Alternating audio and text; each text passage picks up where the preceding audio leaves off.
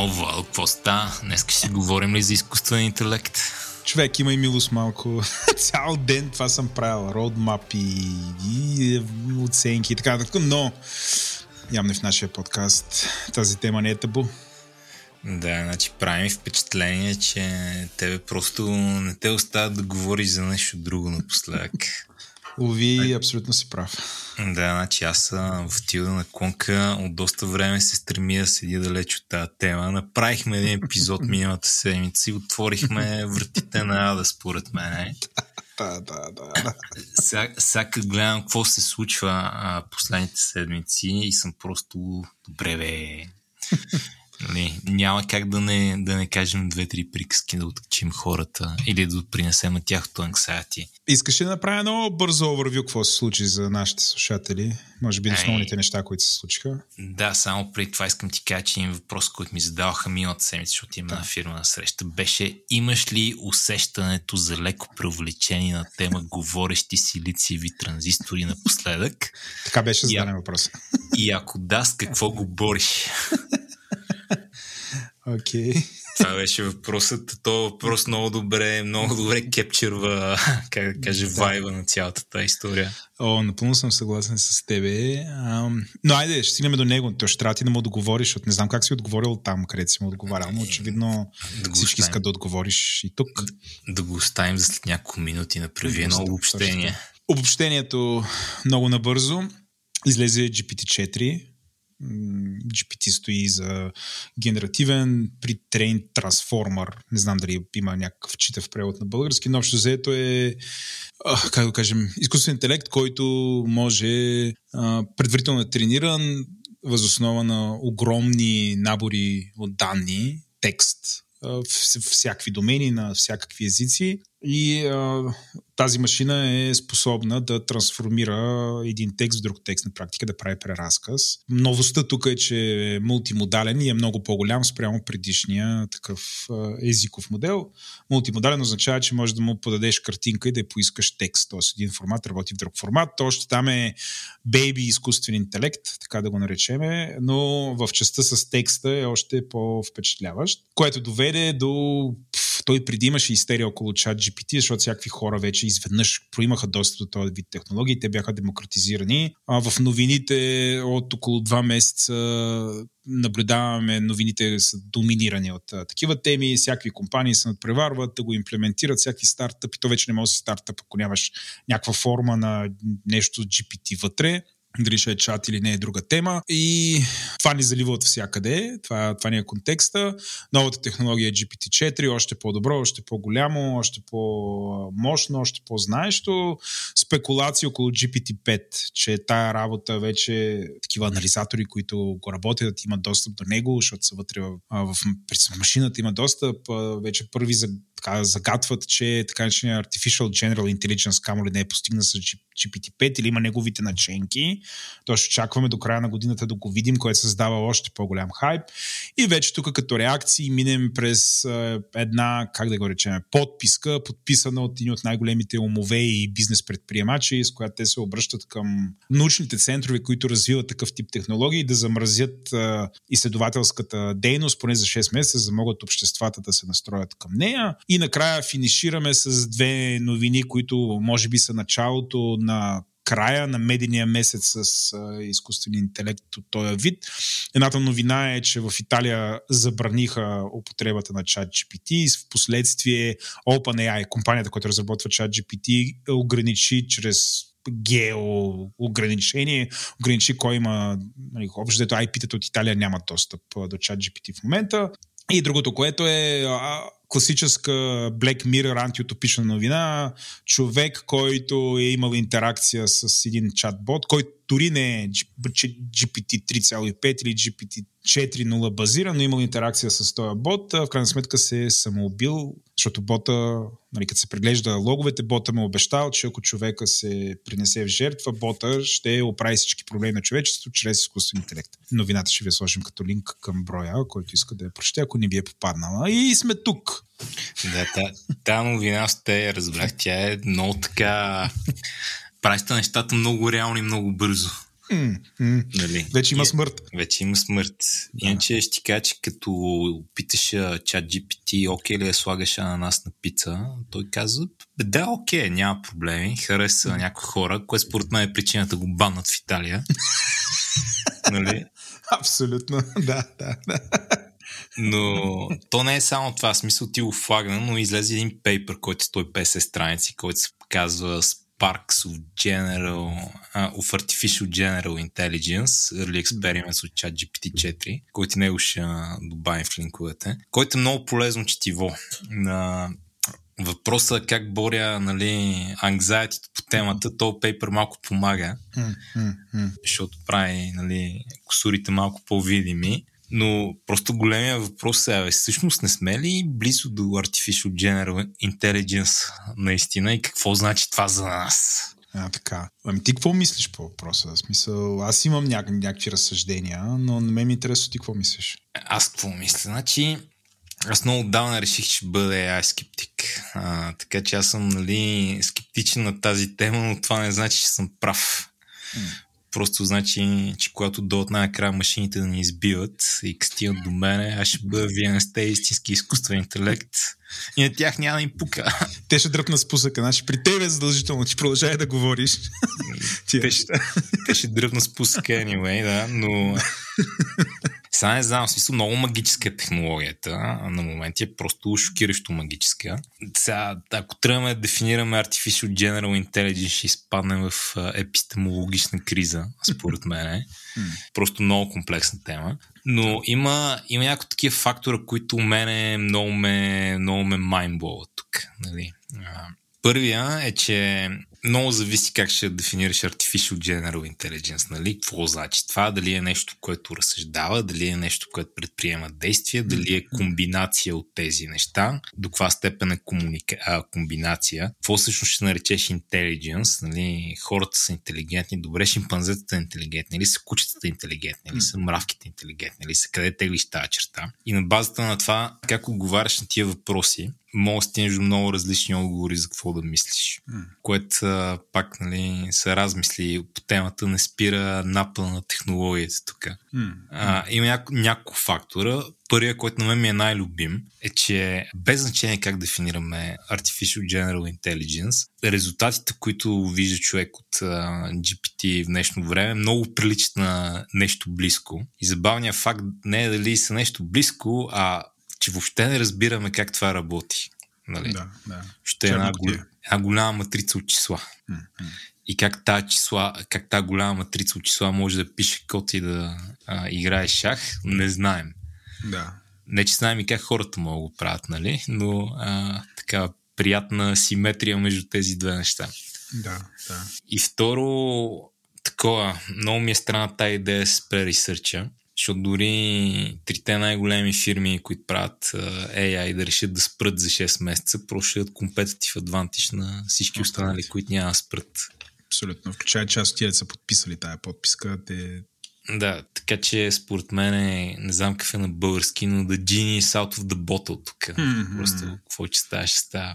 Да. Нали, мога да, мога да и много такъв а, е много апокалиптичен път, където е сега всеки ден ще направим Artificial General Intelligence и той ще реши, че ние просто не му трябваме и ще почне да ни, да ни обработва. Да.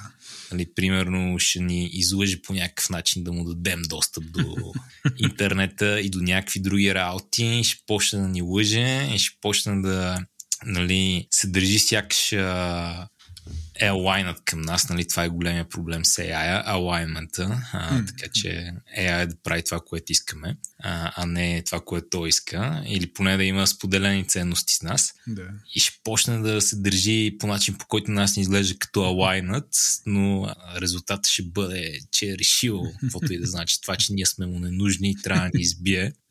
И като добавиш твоята новина от началото, Да, да. и За- тотално, и тотално става епизод на Black Mirror тук. А, абсолютно. Мисля, че много добре го резюмира и ти постави най-важните въпроси, които всъщност ние с теб е много трудно да говорим, защото те са много философ... те са философски въпроси. Нали, трябва, как, как дефинираме какво е интелект, какво е естествен интелект, такъв тип неща. А, според мен философите, те от доста време, нали, всякакви хора им се подиграваха, че един вид не си знаят предмета, не е ясно философите за какво не е необходима и така нататък. А, всъщност имаме, ги, имаме нужда обратно от философии и психолози, за да се занимават именно с този проблем, да дадат отговор. Аз тук не знам нали съм съгласен с тебе. Длъжностна характеристика философ в търговския кодекс не съм виждал аз. Трябва да се добави. А, първо и второ, нали, според мен е философия е просто да разсъждаш генерално и дълбоко върху общи въпроси, без да си експерт. Не, не. Това е дървена философия, според мен, или не знам, някаква интернет философия. Не, според мен това е всяка философия. В смисъл, ако погледнеш историята на философията, най-ранните философи са били математици, освен всичко друго. И в един момент са дошли истинските математици и са казали, не, остете на нас. Нека ние специализираме. Ти имаш така много грешна представа за смисъл всички науки произлизат от философията. До степен, в която то, там идва подигравката. Аз, това, това, това, това, това, това е нещо, което някой философ ти каже. В смисъл, това само философите го казват. не бих казал, смисъл, но... в смисъл, не се, гледай сега, не се подигравам на тази трудна длъжност философията. Просто поинтвам, че за мен няма такова нещо като специализиран философ. Има такова нещо като мога да мислиш философски. Да ме широко умение, а не специализация. Това, което мога да правиш специализирано, е да учиш какво са казвали хората, които са определяли като философи през годините. Ама това е спорно до каква степен е. Не, това е някаква и, и, някакви исторически такива неща. Те не знам сега. Чел ли си света на Софи? Не, не, но държа да, да кажа и моята гледна точка за философията. Чак, чакай, са, чакай само да. ти кажа, света на София е много хубава, много хубава интрото философия книжка. Горещо ти препоръчвам. Добре, а за мен е философията наука, която позволява да подреждаме света около нас и да го описваме. Ти знаеш, че се занимавам с семантични мрежи и такъв тип неща. И общо заето хората, които това работят, и таксономиите, и онтологиите, идват от света на философията.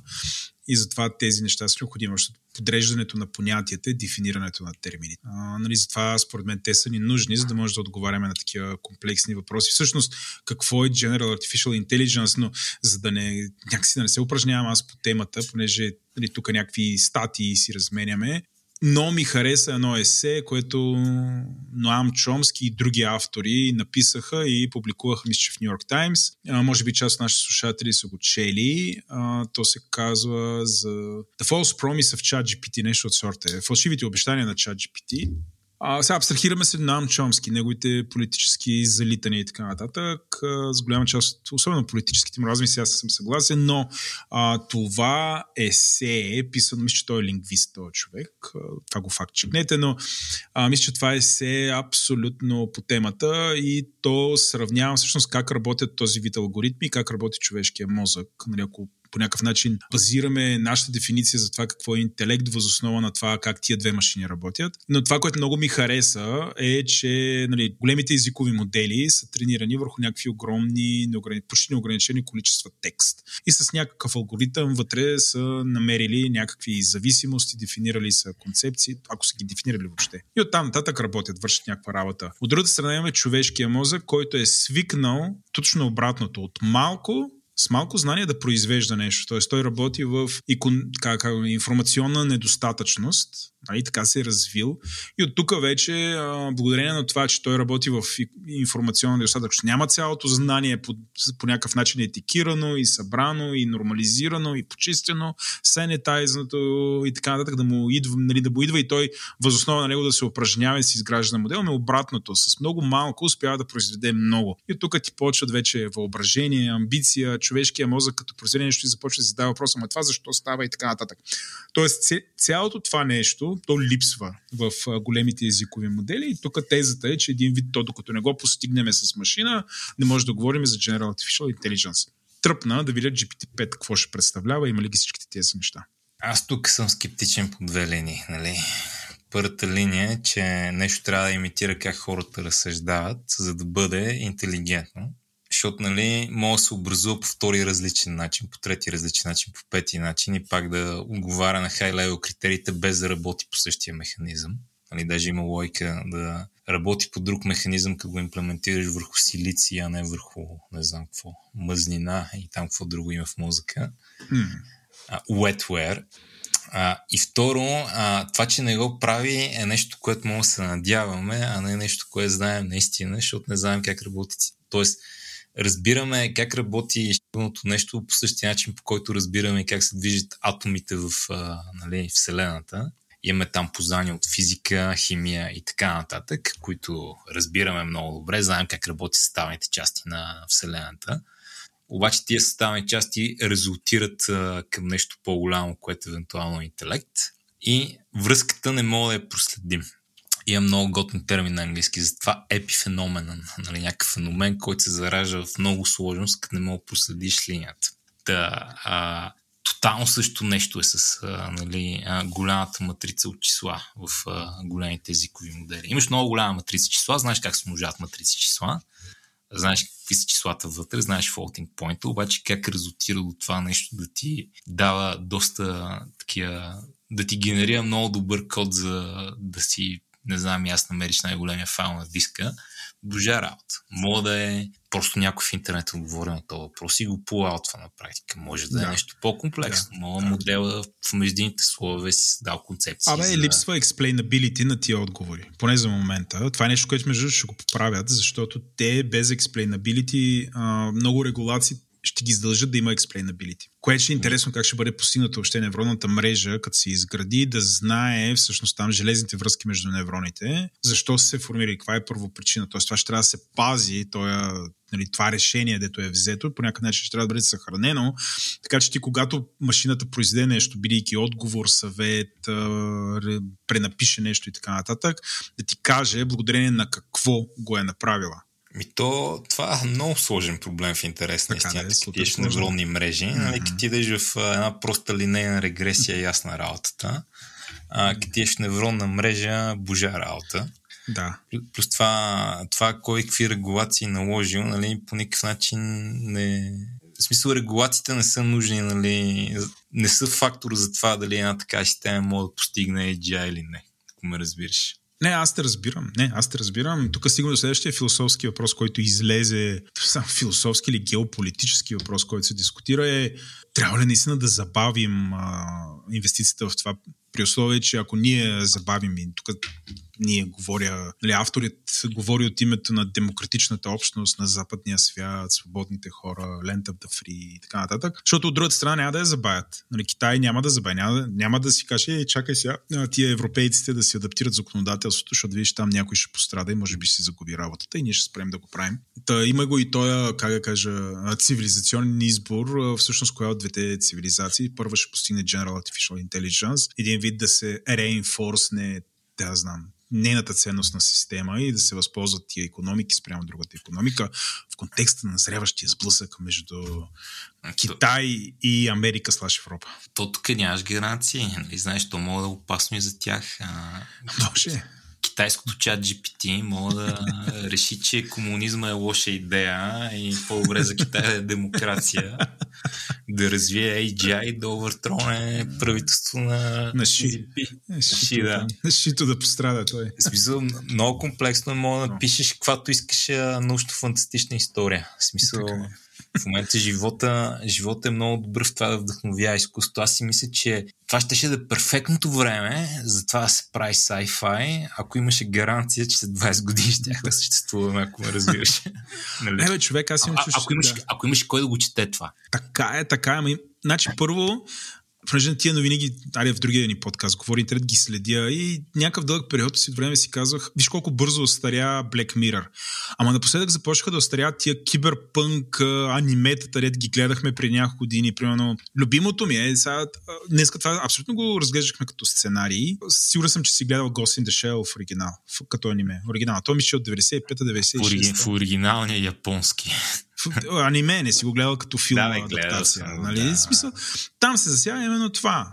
засяга се General Artificial Intelligence и ако той, примерно, какво ще стане, ако той избяга в, в интернет. и почна да съществува в интернет, в мрежата. Нали, такъв тип неща. Това са неща, които ние, като ги гледахме тия филмчета, нали, филмчета тук слагам, сега някой да не се обиди, нали, но нали, това беше отношение, що ме, нещо анимирано, някаква такава фантастика, това няма сме живи да го видим. И изведнъж, буквално 20 години по-късно, нали, това са съвсем реални проблеми. Та, ние превъртяхме а, Black Mirror и започваме да превъртаме в момента киберпънка. Ние живееме в киберпънк. Аз ако ти бях казал на тебе преди 5 години, ще ти в момента ще седиш, ще говориш за General Artificial Intelligence, ще мислиш как в твоя бизнес да го имплементираш, си ще, ще кажеш бе от тук.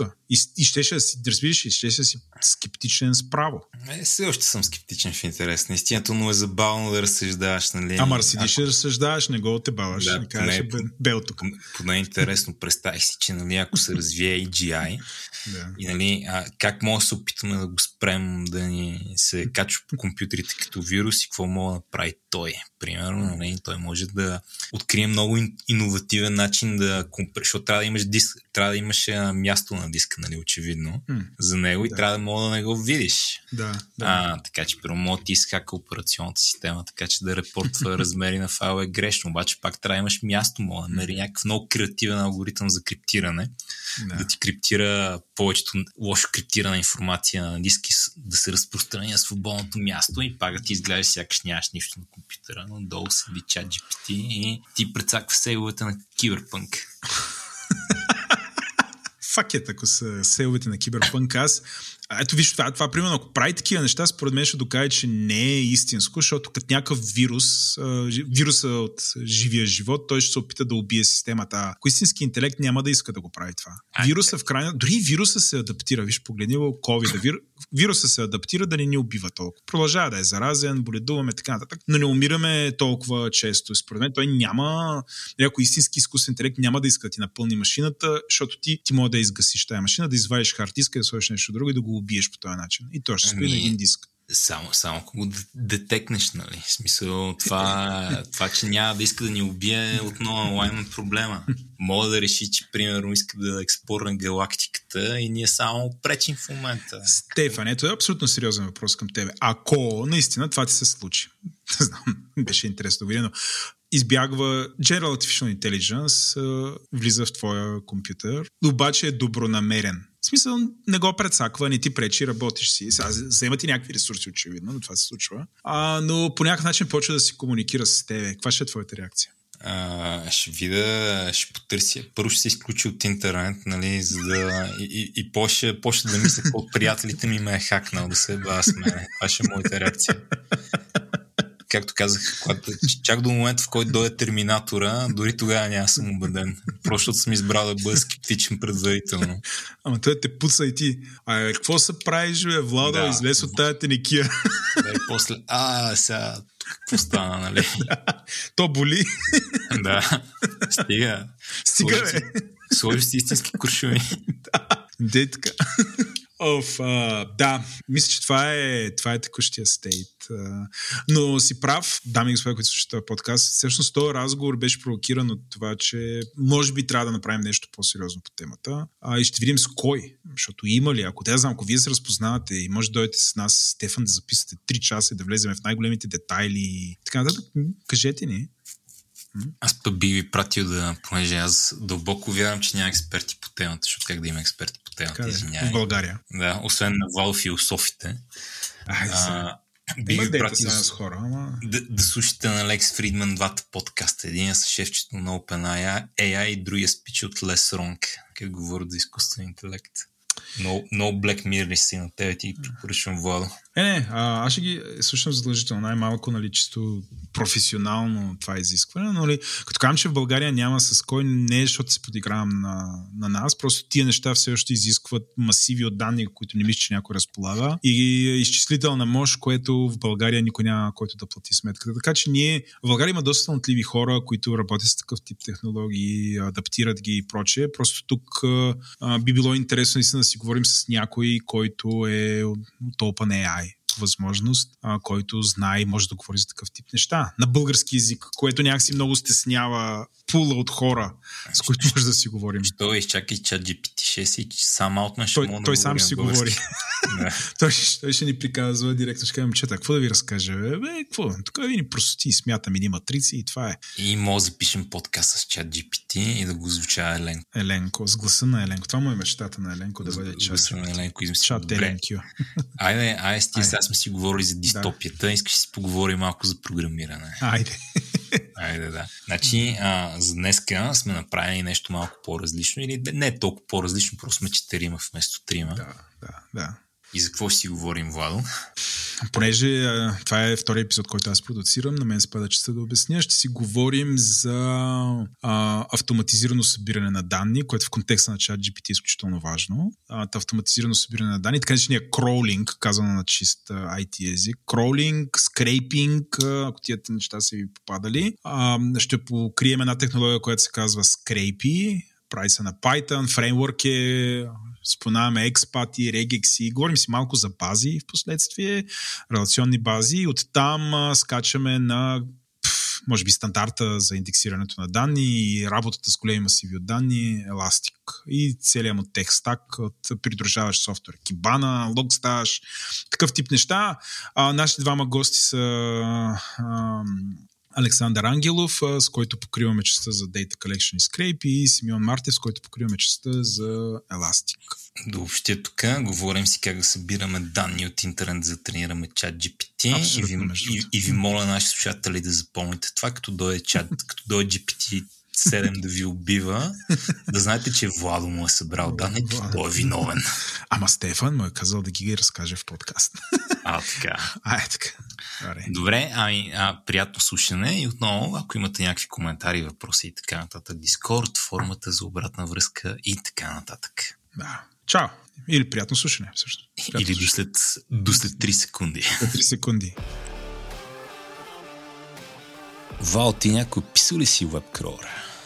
Аз не, обаче познавам хора, деца са писали. Както си забелязал. Те са сред нас са в момента. Сред нас са, така ли? Да, да, тук са. Да вземем да ги представим направо. Добре. Ами, с кой да почнем, с кой да почнем? Ай, ще почнем по а, азбучен ред. Здравей, Сашо. Аз Александър А. Първи. Здравейте на всички. Как се казваш? Ето и Вал вече ме представи. А, казвам се Александър. А, занимавам се с програмиране вече сигурно над 10 години. А, последните 10, може би 6-7 години се занимавам с а, Python Development. Имах а, честа да работя с Владо, може би вече 4 години бяха. А, успях много неща да науча от него. Е! Така че съм много щастлив, че успях да работя с него. По време на работата ни с него успях да си развия а, опита в а, кроването а, и в а, извличането на информация. И разбира се, успях да работя и с Симеон, който може би е другия ни гост. може би. Е, виж, къде го докарахме Стефан и гости вече са сами такива да се представят. Това, това. Владо, това Владо, извиняй Симеон, това Владо, ако си програмист се нарича автоматизация, ако си менеджер се нарича делегиране. Те делегирахме. Може да се учим. Карче дула менеджмент. Здрасти, Монио. Окей, okay, здрасти. А, ми здравейте, казвам се Симеон. Аз работя с Владо, продължавам да работя и да имам честа да работя с него и се занимавам с програмиране, data collection, data aggregation, джуркане на, на дейта, по какъвто и да е бил начин, трансформацията му и след това продажбата й. Да, с, с Симеон сме колега. Аз малко читвам в този епизод, защото Стефан каза, Владо, имаш ли някакви идеи? Аз казах, о, аз съм си ги записал в файл. Пичнах, много му хареса идеята, защото някакси... А, Стефан, разкажи за твоето славно минало и ти не си се допирал до... Аз го наричам автоматизирано събиране на данни от отворени източници на информация. Ти го наричаш скрейпинг. А, не знам, кой какво ти хареса. Моите е така по-глори файната звучи някакво мяу-мяу. Аз знаеш, че винаги предпочитам да използвам някаква по-такава down to earth, дори леко селф-иронична терминология, за да, за да не звучим като бизнес хора. Откраднахме от Стилгър това, че не правим веб приложения, правим логин форми и неща в този дух. Да. Но моя опит, как го нарече? Скрейпване. Не другото, другото. Бизнес термина. А, а, Automated Data Collection. А, значи, моя опит с Automated Data Collection а, е от една много малка българска фирма, която вече не съществува, която работеше за една малка шведска фирма, която също вече не съществува. Има някакъв рекъринг патърн тук. И събирахме а, новини от различни шведски сайтове. Значи, Ма само от шведски сайтове. Е, айде не бяха само шведски, но бяха там всички от The Nordics. Нали, имаше тук там някои норвежки, норвежски, датски, не знам дали в Исландия са открили вестниците още, но от, от тази част на света. А, и беше много давна, преди не знам колко време. Не искам да смятам, защото ще се депресирам. 20 години почти. Депресирах се. И аз мисля, че си по-младо момче, пък толкова се оказа. А аз така си мисля, Вало, а, уви, календара. Пада ли с от календар? Ай, това няма да го изрежем. О, о не. А, не. Аз пропях. Та, та, опита ми е много такъв, много, много стар, но първо всичко започна с пишехме едни неща около една система, която ни хора пишеха едни скриптове, с които събираха. Казаха, отвори това урала, намери всички такива уралата, цъкни на тях и като отиеш там, в етия тагове има някакво съдържание, извади го и го слагахме в един а, search engine и после хората го търсиха и нали, use case беше да мога да следиш а, в общи линии да мога да следиш какво пишат за тебе вестниците или пък да правиш някакъв ресърч, ако искаш да откриеш какво са писали вестниците за Volvo или аз не знам какво. Да, да. Нещо в този дух. И първо пишехме неща около тази система, после тръгнахме да пишем и кролъра. Даже дори тогава седнахме и го написахме на питон. Беше голяма забава. После аз като се махнах един колега там фана и го направи като хората. Отново на питон. Но беше много, много давно. Много давно. Това, това е мой опит. Ти сега така описана система за така наречения Midi Intelligence, в който наистина Всъщност, може би да, полезно е да обясним за какво подявали си говорим за тия технологии, какъв им е use case И то е, особено в момента, понеже всички са се побъркали по това чат GPT, да, да знам, аз трябва да си сложа, трябва да си сложа квота. В всеки епизод, в който участвам, да го казвам максимум три пъти. Но понеже всички са се побъркали по това, то се тренира върху, знаете, върху целият отворен веб. Така че в момента Data Collection от медийно съдържание не само е изключително модерен за всеки, който иска да си тренира големи езикови модели и с тях да прави някакви подобни неща, като онова, за да не си харча квотата от информацията. А, ти описа една Midi Intelligence система и всъщност ние това, с което с Александър и с Симеон сме работили, с нашия опит всъщност е подобен, само че на по-голямо ниво. А, ние не работим с, с няколко, все едно с скандинавските сайтове, примерно ние работим с целия свят, с около 100 000 медии, нали, което създава определен вид проблеми, нали, как скалираш такава система, как поддържаш с какви технологии поддържаш тия източници, да можеш таговете те, трябва да ги намираш, да изваждаш само съдържанието, което ти трябва, как го warehouse това съдържание после как го индексираш и работиш. Там и този епизод по някакъв начин е посветен на този вид технологии, в които един от проблемите е някъде в целия интернет има някаква данна информация, искаме да я обработим, искаме да направим някаква автоматизация върху нея. За целта трябва, тя не може да си седи там, трябва да я откопираме, трябва да направим копия и оттам нататък вече да може да я филтрираме анализираме и евентуално да обработим с някакви машини. Дали това ще е голям езиков модел или някакви класически там класификатори или някакви елементи от обработката на естествения език, това е друга тема. Но за момента сме в първата част. Системите, технологиите, които са необходими за такъв добив. При обаче да влеземе там в детайла, все пак искам да си поговорим малко повече с нашите гости, защото аз ги познавам и ние, нали, с Симеон колко вече сме над 10 години заедно. Да. Даже наскоро, наскоро да. направихме 10 години. 10 години заедно. Ти официално си най-дългия ми колега. А, Сашо, най-дългия колега, смисъл човека, с който съм работил най-дълго. Не знам. Аз само, знаете, слушатели, да разкажа. Нали, вие само ни слушате, но ние докато записваме и се виждаме, защото има, има видео и в погледа на Симеон се вижда, че е звал от, от 10 години.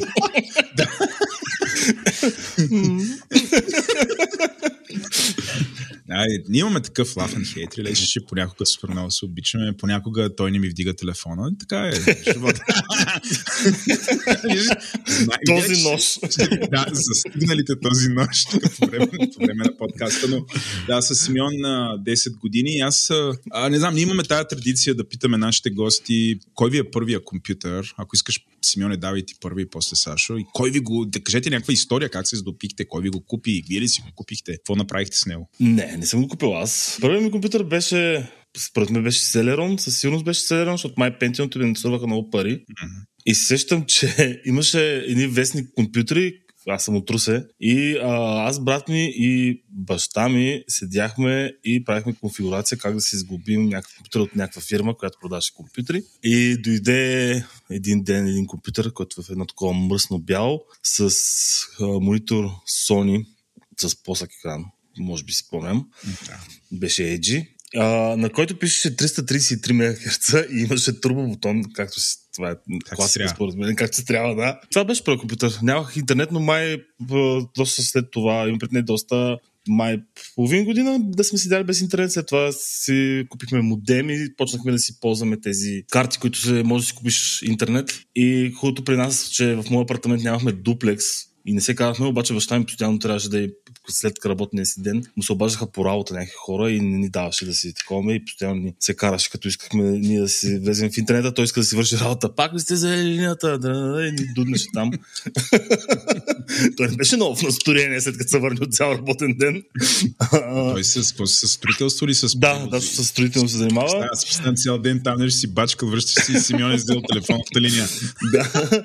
И след това с брат ми се редувахме по нощите и се събуждахме. А, примерно аз се събуждам в 3 часа или в 4 часа, за да мога да седа в интернет. Което беше доста интересно място и то беше малко, както знаете и вие, нямаше такова нещо като Google или нямаше такова информацията не беше супер бърза и лесна, трябваше да разбереш някой сайт от някой човек, да влезеш да го разгледаш и така нататък. Беше доста интересно. И, и това. И също така играхме StarCraft по модем, което беше също доста интересно. Двама човека можеха да се вземат една линия и да играят StarCraft по телефона през модем, което нямаш нужда от достъп от интернет, просто трябваше телефон и модем. Сега трябва да обясним няколко неща за нашите слушатели. По-младите ни слушатели. По-младите ни слушатели, да.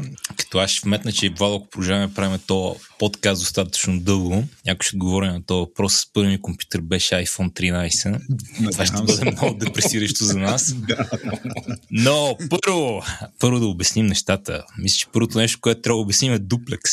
Наскоро бях се обадил на майка ми да питам защо имат дуплекс и според тя ми говори, че май е инфраструктурна гледна точка. Аз бях се замислил върху това цялото нещо. Може би самата компания, като БТК държавна компания, за да не прекарва и да не хърпи ресурс като номера, кабели инфраструктура, а две домочадия деляха една линия и съседът си в блока или там на етажа, по-скоро, не знам точно как са го решавали, използват една линия с два телефонни номера. Това означава, че ако един говори по телефона, другия човек, другото домочадие, тази дума ми е страхотна, а, няма, няма, няма възможност да го използва. Те самия телефон. Имам такива спомени, където сме си блъскали с съседа по стената. Да. играем един с друг. Аре, излизи от този интернет да е. И така нататък. И също много смешно беше, че доста често се оплитаха линиите и може да подслушваш чужди разговори. Абсолютно, да. Аз мисля, че друг, другия като говореше, можеш и ти, ако си вдигнеш, може да го слушаш или греша, или това беше... Не си спомням толкова много. Но беше, примерно, на импулси. Градския импулс беше един импулс, а имаше и някакви други импулси, които... То това се казваше импулсен телефон, този секс телефона. Да, да. Да. Е, Тук скачаме на другите им. Но да. Н- Значи беше много яко, защото плащаш по хикс стотинки за всяко конектване към интернет. Ако се Да. конектнеш сутринта и седиш цял ден, е фиксирана тарифа. Е, то тогава обаче интернетът не беше ограничен, беше на 30 минути на месец, примерно, или час на месец. Другия, Ужасно ми се. Час на месец не беше, но колкото си платил тези Orbital карти, оранжевите. А, ти си ползвал тия при, при 5. Стефане? Ей, да, да. другия момент, който трябва да обясним е турбобутона. Друго бутона и на мен не ми е ясно как работи. Как да изведнъж компютърът става по-бързо с бутон? Защо този бутон не е натиснат постоянно? Аз, а, аз сега ще ви обясня сега. То турбобутона не е да направи компютъра по-бърз, а да има опция да го направи по-бавен. Защото едно време има там един процесор на Intel, забрал съм кой беше, някакви числа бяха. Има тактова частота 4,7 ли беше нещо в този дух и много програми, които хората са писали тогава, са разчитали на тази тактова частота всякакъв тайминг. Е имало игра, която е била писана по това време, тя е там чакала хикс инструкции, примерно, за да си получи а, скоростта, с която, а, с която искаш да я играеш. Обаче, като ти пуснеш на по-нов и по-бърз компютър, всичко става много по-бързо. И не мога да играеш играта. И затова, като натиснеш турбо, като изключиш турбобутона, процесорът ти се забавя и вече мога да играеш играта на както, както креаторите са интендали. Аха, добре, интересно.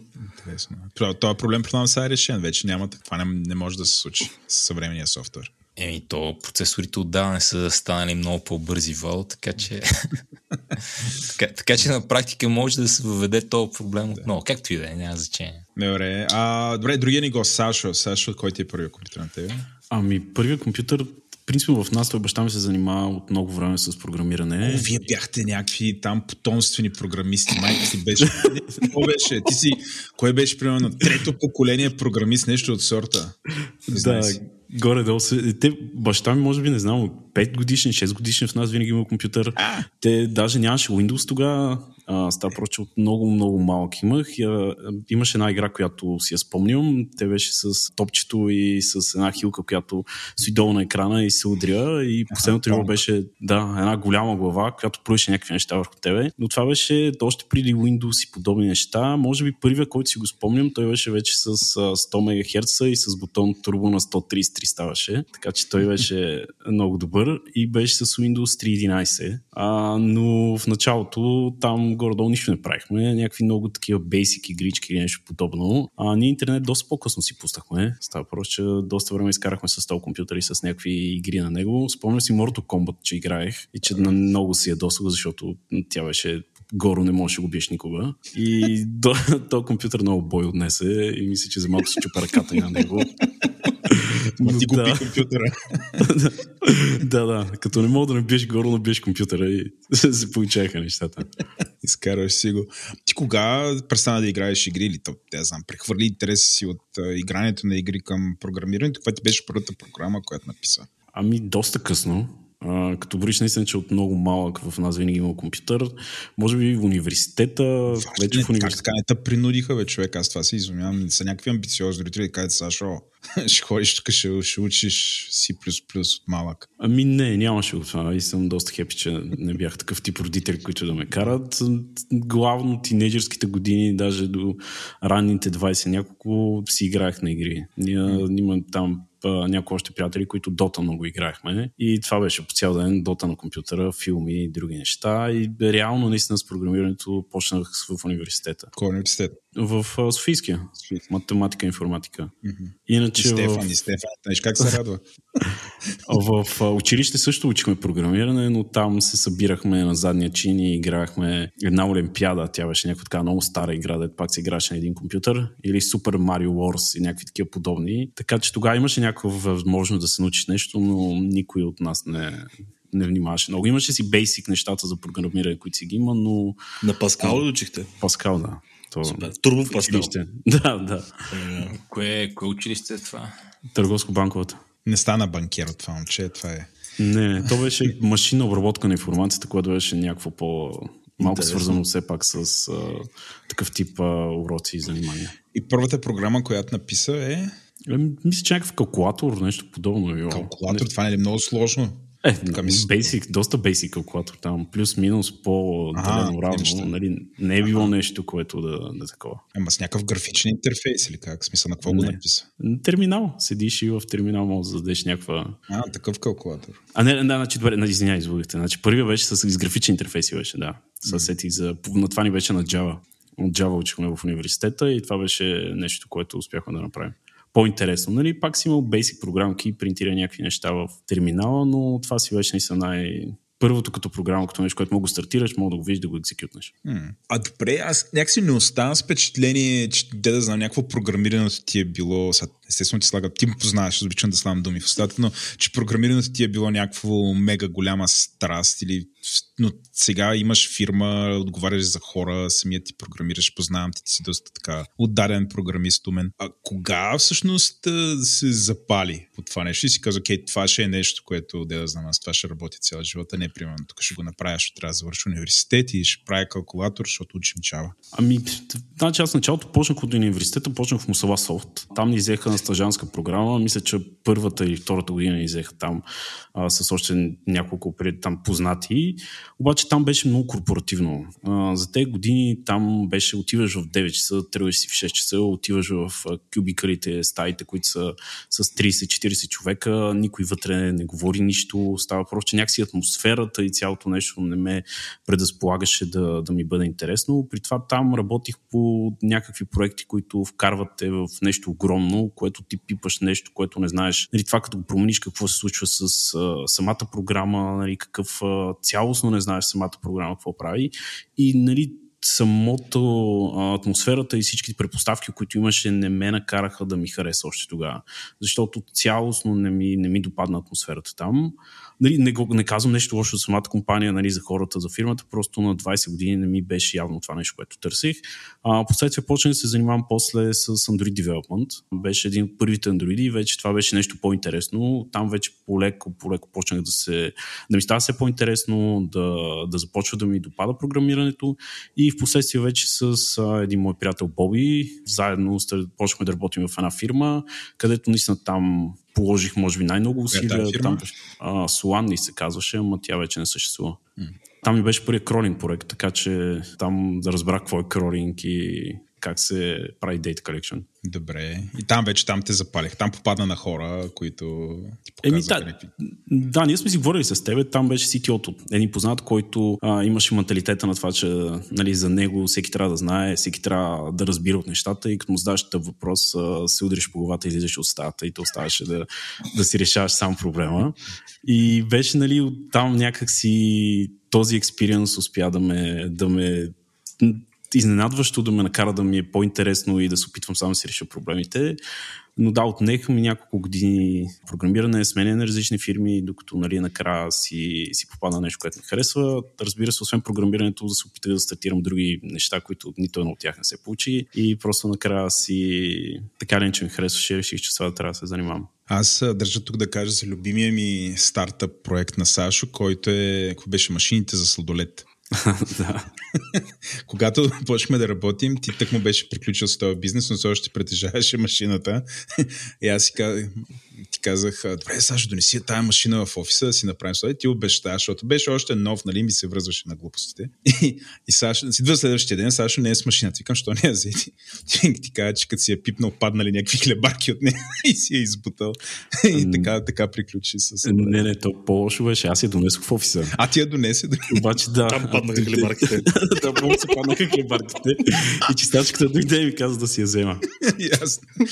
Връщаме се към Симеон, който се смее там много, много приятно. Той е в, все още сме на неговия разказ, той е в Русе, има Celeron 330 МГц, има интернет. В интернета, доколкото разбрах, е играл uh, StarCraft през модем. Кога си написа първата програма?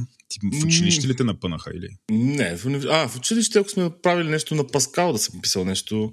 Ама не ти беше твоето, аз те познавам. Ми, по-скоро, не, интернет беше нещо по-скоро mm. моето. А, но не, че не сме имали, аз не съм проявявал интерес писането на бат файлове, които се изпълняваха при стартирането на те са такива скриптове файлове за Windows. А, или, примерно, инсталирането на Apache, за да може да си обменяме файлове или по някакъв начин такива неща, когато бяхме още в училище, като интернетът не беше толкова популярно да и да е толкова разпространено и толкова безплатно, не безплатно и ефтино. След това в университета аз влязах в Усински университет, там вече сме а, ни интродюснаха към най-различни езици за програмиране. Java, C и дори и графичен дизайн сме учили, математика и така нататък. Там също. Там преподавателите, не знам как е било в вашите университети, не винаги ти го предоставят в някаква хубава светлина, но по-скоро да ти го направят интересно, може би защото го правят постоянно и вече им е писнало и такъв е университета или така. И там нямах много, не ми беше много интересно. И а, затова дропаутнах май в края на третата година или началото на четвъртата, нещо този род, май беше края на третата година. И се пренесах в София и започнах да работя да правя вебсайтовете. Тогава по това време абсолютно всички хора правиха вебсайтове, или по-скоро в моето виждане е било така, че доста хора правиха вебсайтове. И работех за една компания, която прави вебсайтове за, с рекламна цел на продукти, които са в сферата на строителството. Това няма общо от баща ми, просто имах един такъв приятел, който това прави. Имаше рекламна агенция, за която беше се ориентирала да... Те имаха и предаване, което се казваше Мисия Моя дом то го има все още, май по друго име и не си спомням точно, не съм го засичал, не че гледам много телевизия. Но както и да е, и там правихме вебсайтове на PHP, които не използвахме фреймворк и след като аз май работих две години с него, са в тази компания. След това вече разбрах, че има и фреймворци, с които не е нужно да измисляш колелото. Като се преместих в една друга компания, в друга такава, такава рекламна агенция, пак правихме подобни, и пак се извършах подобна работа. А, използвахме, забравих кой е PHP фреймворк използвахме, но използвахме доста WordPress и Drupal, защото беше много лесно да направиш а, нещо като OnePage, защото тогава това искаха. Лендинг страници някакви. Да, лендинг страници, показваш продукта и беше много лесно примерно да организираш някаква томбо, защото сещате се доста от продуктите, примерно обърни капачката или нещо от този род. От тези тип неща бяха доста от нещата, които правихме и се дигаха доста лесно и струваха без пари струваха и излизаха доста ефтино. Mm. И да, и след това ти дойде и ме вербува в един Starbucks и ми разказа някакви много сложни неща, които не са от моя домейн. и бяха доста абстрактни за мен. И като цяло компанията, за която работя от вече 10 години, бяха доста абстрактни. Сега се сетя ми беше а, странно. И ти дойде и ми каза, аз писах на PHP, ела пиши на Perl. Аз погледнах какво е Perl. Ми се строили нещо много ужасно и страшно, но Вал каза, няма значение, ела тук ще се научиш. И ето ни сега тук след 10 години пишем на Python. Ама доста пописа на Perl и сега. Да, първото нещо. На, на Perl. Между другото, аз си спомням, значи ние имахме две срещи, докато те охажвах. Едната наистина беше в един Starbucks и другата беше в един китайски ресторант. За да, да беше, да, беше ме наел и ме пита какъв компютър искам. Аз казвам, нормален компютър. Ма в китайски ресторант. Аз харесвах един на славянска беседа. Той още съществува. Има го, има го. О, има го и... да.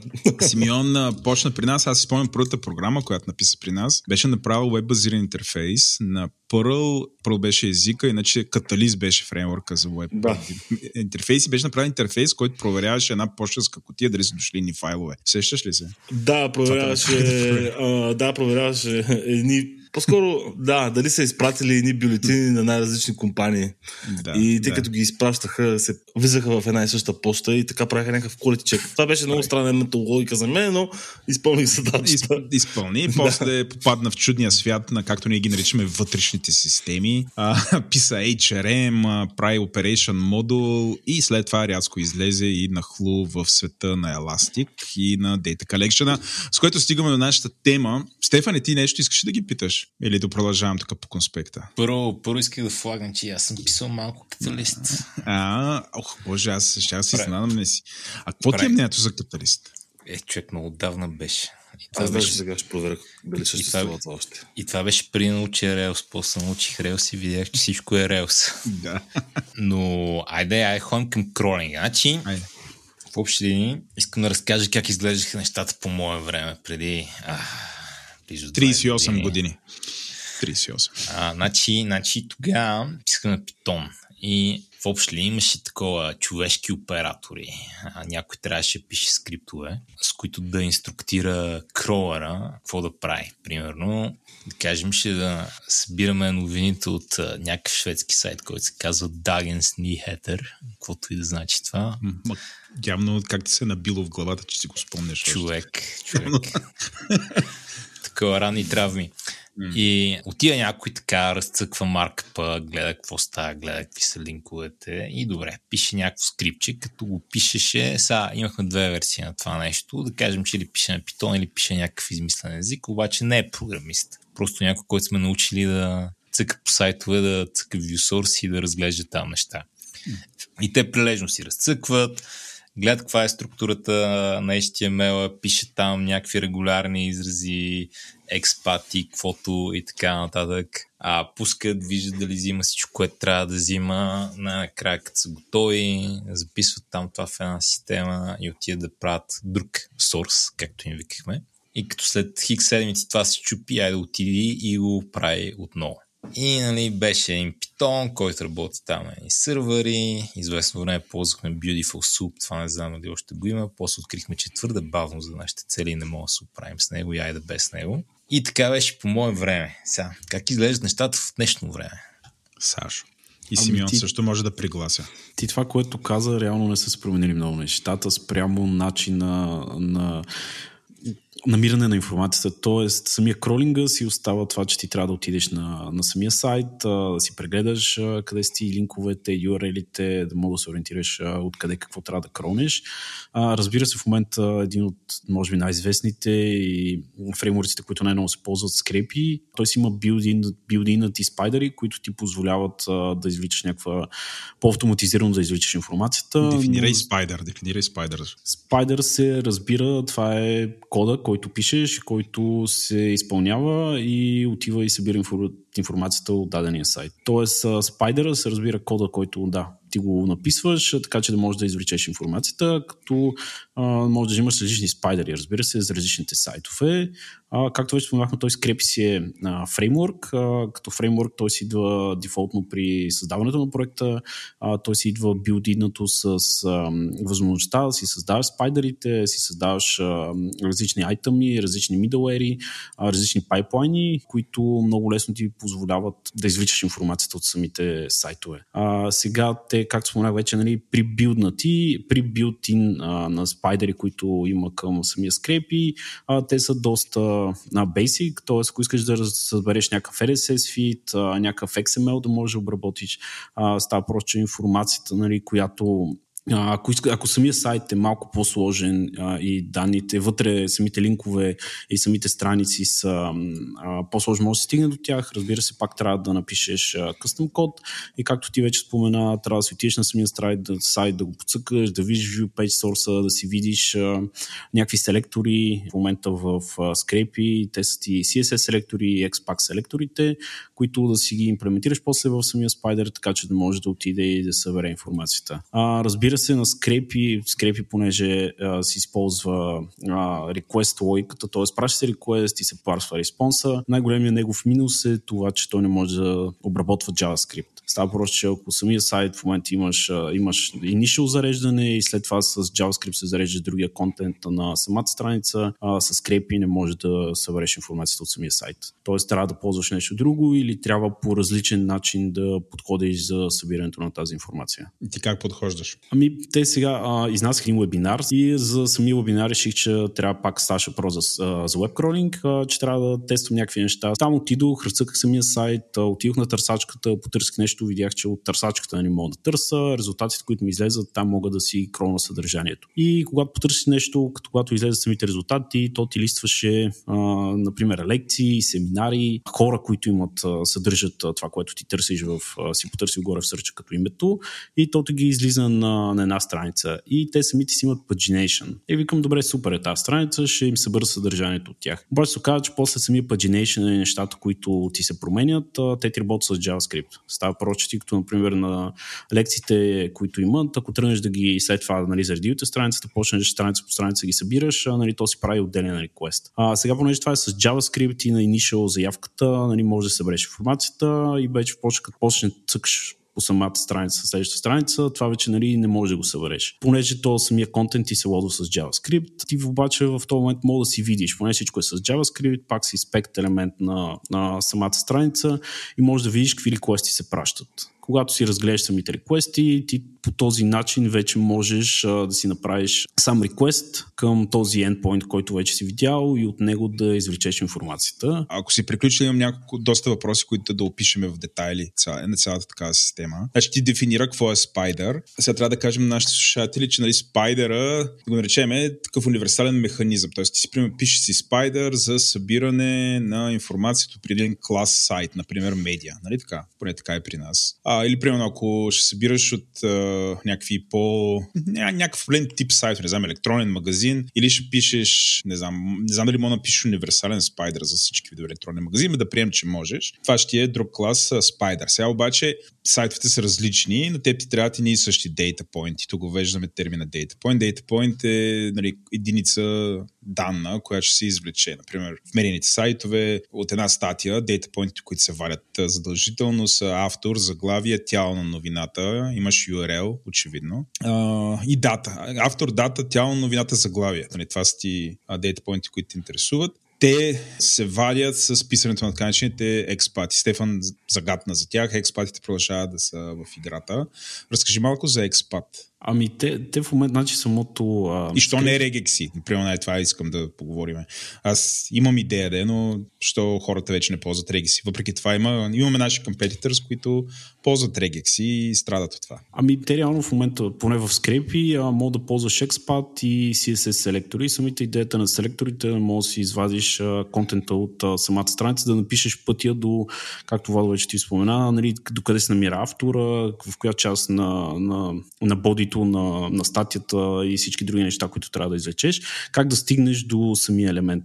А сега, въобще при и двете неща, т.е. ти ако се апдейтнеш в самата страница, т.е. ако някой дойде и смени класа ти, който си ползвал като селектор, това означава, че самият твой спайдер ще се щупи и вече няма да мога да събираш съдържанието. Това случай, ако се добави някакъв нов div с някакъв нов елемент, ти ако си му задал експат по някакъв точен начин да стигнеш до самия елемент. Сега това не може да го избегнеш. Става проче в момента с селекторите и с начин, по който се работи. В двата случая, ако се промени по начин контента, така че да ти щупи самия селектор, това означава, че ще трябва да си преправяш спайдера в последствие. А, да, те в момента CSS селектора се ползва най-често.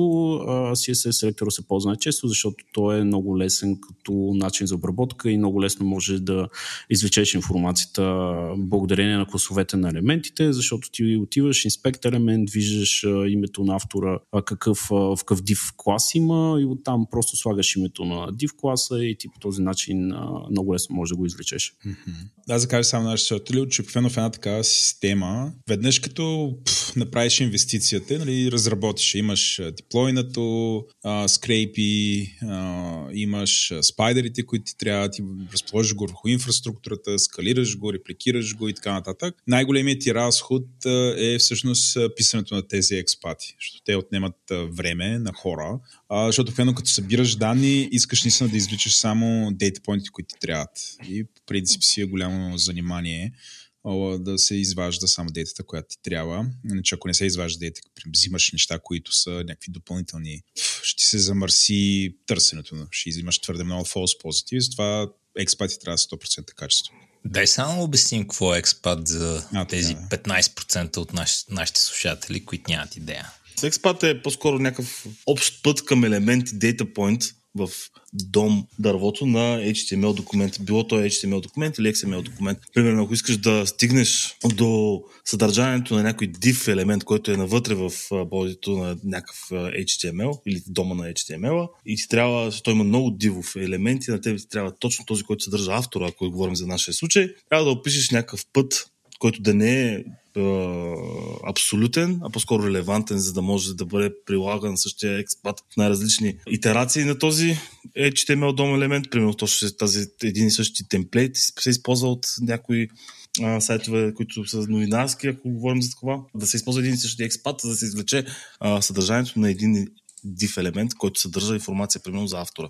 Било това информация, тайта, автор или каквото било искаме да извлечем. И аз би го обяснил по някакъв такъв подобен начин. В смисъл това регулярни изрази, ама за XML документи много ми харесва като писание. Нали, регулярни изрази, защото е такъв специален език за тия неща. Нали, има си синтаксис, който казваш, тук искам да се лекна това и то отговаря на тия условия. А по XML документи има преди XML, HTML, нали, всякакви такива неща а, които, които наследяват тези GML. Като друго, което бих вметнал е, че а е първо полезно умение, което човек да освои, както нали, и регулярните изрази очевидно. На мен най-често ми се налага да го ползвам, когато пише някакви автоматизирани тестове. И а, CSS селекторите не са, не са достатъчно изразителни да хванат това, което искам да хвана. Първо, нали, покри CSS3 селекторите вече много неща мога да направиш, няма нужда да посягаш към Expat, но все още остават някакви ситуации, където Expat може да изрази нещо, което CSS селектор не може да изрази. Тебе какъв ти е use case, да, кога ти се налага това да го правиш? Ами, примерно, представи че пише автоматизиран тест, кросовър с предния епизод. Да. А, и имам една табличка. И в табличката имам такова различни а, имена на хората пример, имам твоето име. Да. И до него имам някакво число. Не знам какво число да бъде. 32. Кол, колко килограма тежиш? Big Integer е това, така че не може. И, и има два бутона, плюс и минус. А, и искам да тествам, че като отия с мишката и цъкна на минуса до твоето име, а, нали, а, числото, съм, числото намалява с едно. М. Само дето по някаква причина в рамките на този тест, да кажем, в тази табличка има три реда и сега аз не знам на кой ред да кликна. Обаче искам да кажа намерими ред, в който има клетка, която съдържа Владимир и в същия този ред ми намери бутон, който да съдържа минус. И цъкни на бутона. И с един нали, XPath селектор мога да кажеш, намери ми един ред, в който има клетка, която съдържи името Владо и в този ред нали, намери бутона. Да ме ползва това за ня... ня... съдържанието на името Владо като критерий, с който да филтрира редовете и след това отива до бутона. Това в днешно време би трябвало да може да стане с CSS селектор. Не съм напълно убеден, а би трябвало да може все пак, но едно време не можеш. Има други такива неща, които XPath мога да направи, CSS селекторите не.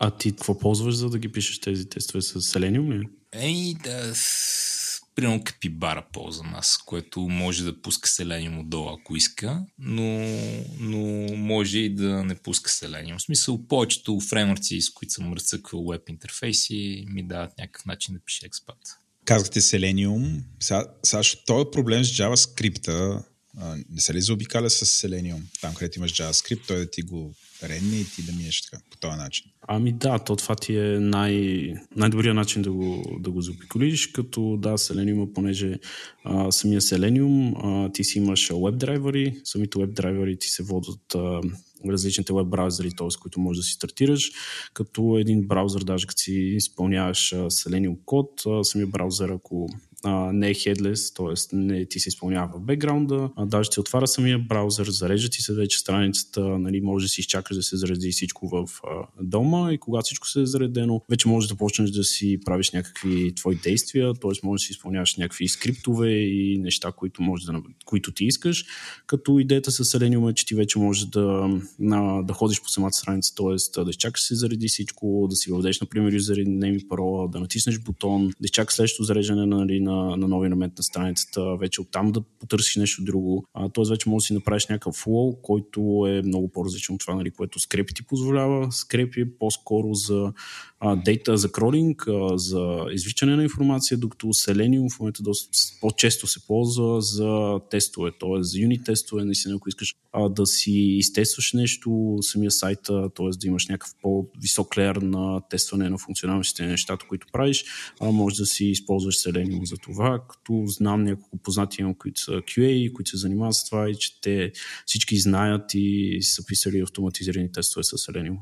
Стефане, ти преди два, две седмици ми каза, че има нещо по-яко от Selenium, което също може да се ползва за кролинг. Какво беше това? Значи, по-якото от Selenium и тук нали, съм си сложил шапката на човек, който иска да, как да кажа, на програмист, който пише тестове, а не на автоматичен QA, който пише тестове, така че не съм а, запознат с всичките нюанси на това мога подкара Internet Explorer 4, другото не може.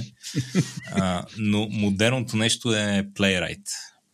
Като а, писател на пиеси Окей. нали, което го правят Microsoft.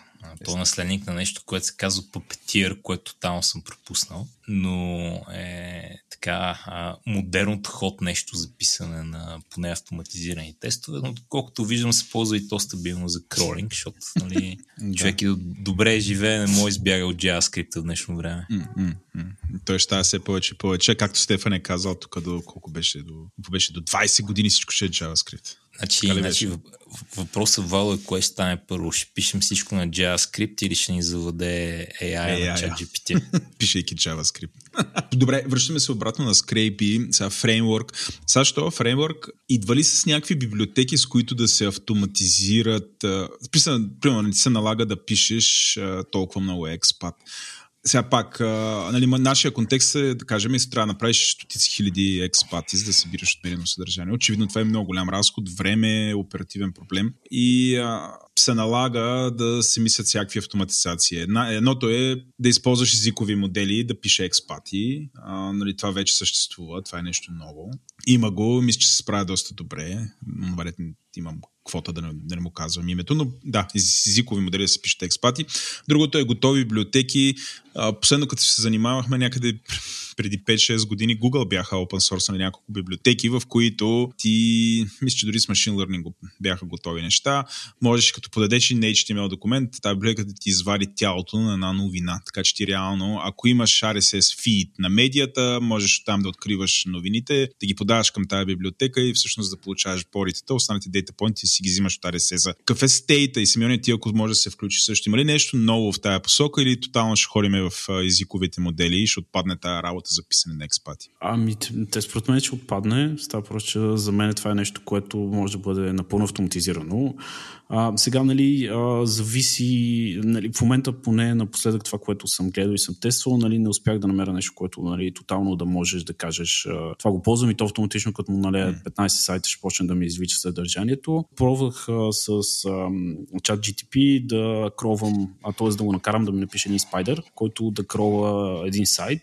А, резултата така нали, не, не беше окей. Okay. Става просто, даде ми нещо много basic, самия спайдер, който беше, а, мисля, че даже като го тествах до някъде не работеше, но това е нещо, което за мен ще бъде напълно автоматизирано, защото нали, не, това е някакъв тип като задача, която а, самата автоматизация не е нещо, което, което трудно може да бъде направено. А, както ти спомена вече, преди години го тествахме това и той имаше доста добър процент, ни връщаше за бодито на, на една статия да ни, да ни извади автоматично, а, но аз напоследък не съм, не съм задълбавил не съм гледал нещо ново. Сигурно... Да, про- проблема с тия библиотеки беше статии с къс текст, примерно един параграф текст и тогава, примерно някой дълъг коментар отдолу или отстрани, ако има някакво по-голямо поле текст, той ти додаваш него вместо борито, което водеше до много неприятни фалс позитиви и изпускане на релевантно съдържание нали, при този вид Data Collection, а, което нали, така стратегия за автоматизиран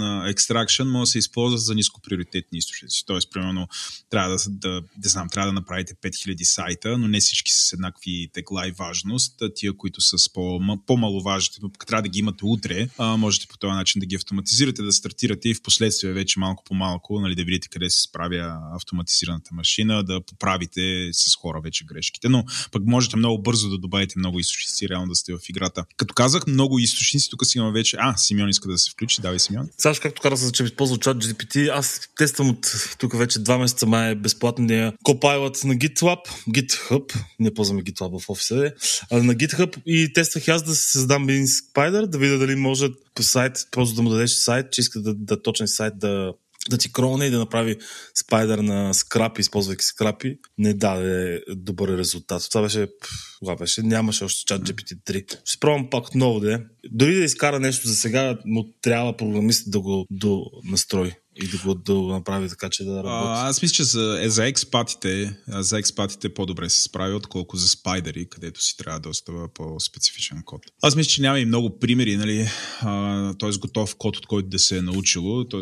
може би, примерно, ако нашия код, за всичките спайдери, които сме написали през годините, вече 10 години пишем спайдери в тази фирма, тренираме модели върху тях, може би ще се справя по-добре, отколкото, нали... No. А, Иначе други тулове, които сме използвали, те са винаги били rule-based това означава, че програмистите на тази библиотека считат на Semantic Web, така че хората, които са направили какъвто и да е сайт, било то Median, използват фичърите на HTML5, които показва къде трябва да седи бодито, артикъла и така нататък, за да екстрактват rule-based правилата. Да, да. На повечето библиотеки. Значи аз отворих сега Copilot и му казах, напиши ми тук функция, която отваря Dagens Nyheter и събира articles и го имплементира. Смисъл написа ми return articles. но, но не, даде и някакви малко по-смислени неща, но съмнявам да работя ги гледам. А аз също това исках да питам. Ще едно време имаше едно много голямо течение да се опитваме да направим веба по-семантичен. Нали, искахме през какви неща минахме. Имаше едни микроформати, се казаха, с които можеха да сложат няколко HTML, няколко CSS, с които да кажете, това тук е човек, е, това тук е контакт. HTML5 се опита да направи нещата леко по-семантични, няма само леко.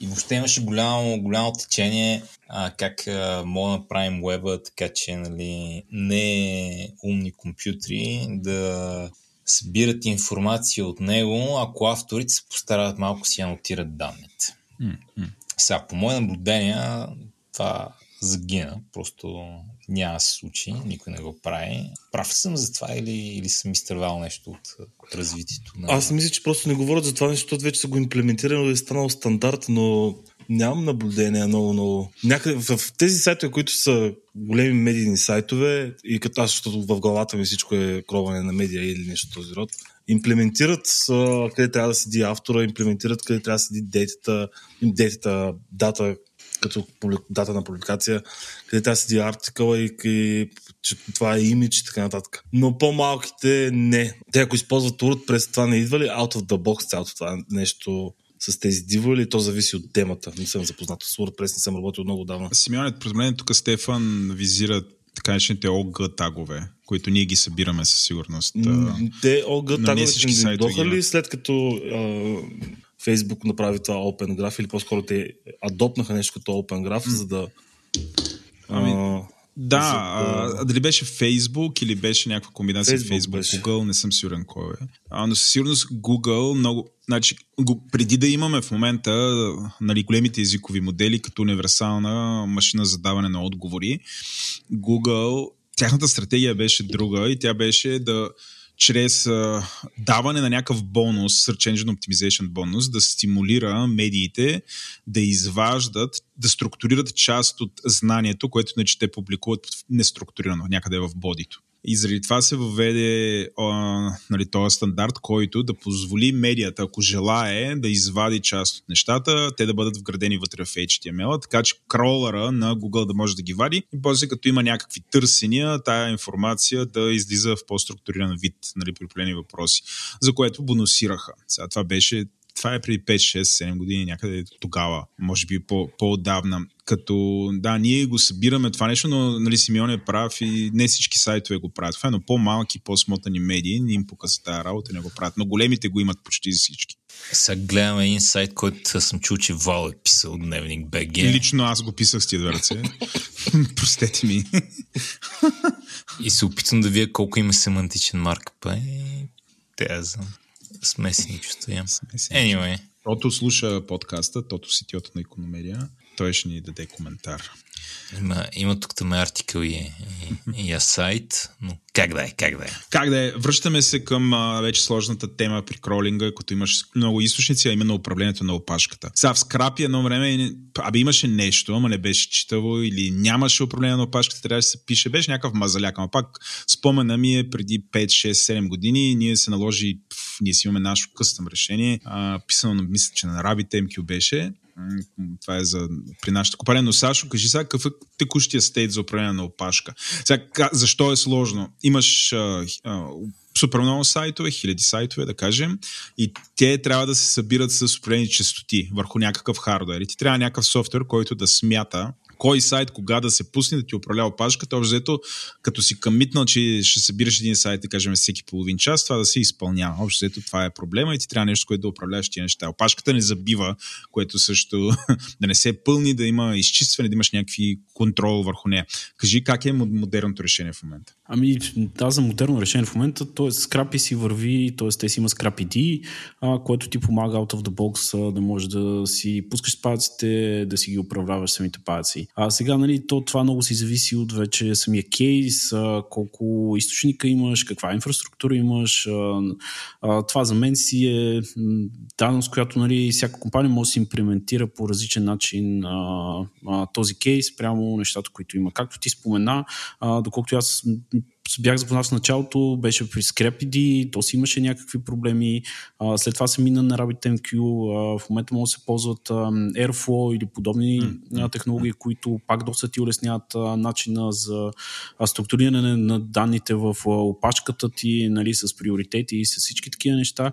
А, така че за мен е начин по който можеш да го имплементираш. А, по-скоро си е някакво вътрешно решение и технологии спрямо които компанията си е да, си, да, технологии, които компанията си знае и с които е по-лесно да, да работи, но а, това, което нали, той Симеон може да каже, доколкото знам, Airflow в момента си е а, доста добър начин за, за струиране точно на такъв тип а, добавяне на, на данни към опачката и за работа с, а, с такива неща, а, но вече за него си имаш а, малко по, по-сложно като настройки, нали, out of the box, прямо това, което скрапи и скрапи ти предоставят. Да, на мен ми беше в плана да разкажем и за Airflow. А, Симеоне Дави, ти имаш много опит вече с него. Ние при кролинга и ние използваме скрапи в нашата компания. Един проект, който правим, го правим с RabbitMQ, така че не само да може да управляваме опашката, а да може и да, и да го скалираме, защото този проект е на 4 сървъра, които паралелно пускат не, зависимост от какви нужди имаме за кроване, а задачи към uh, медиа кролера. Други, други проекти сме направили така, че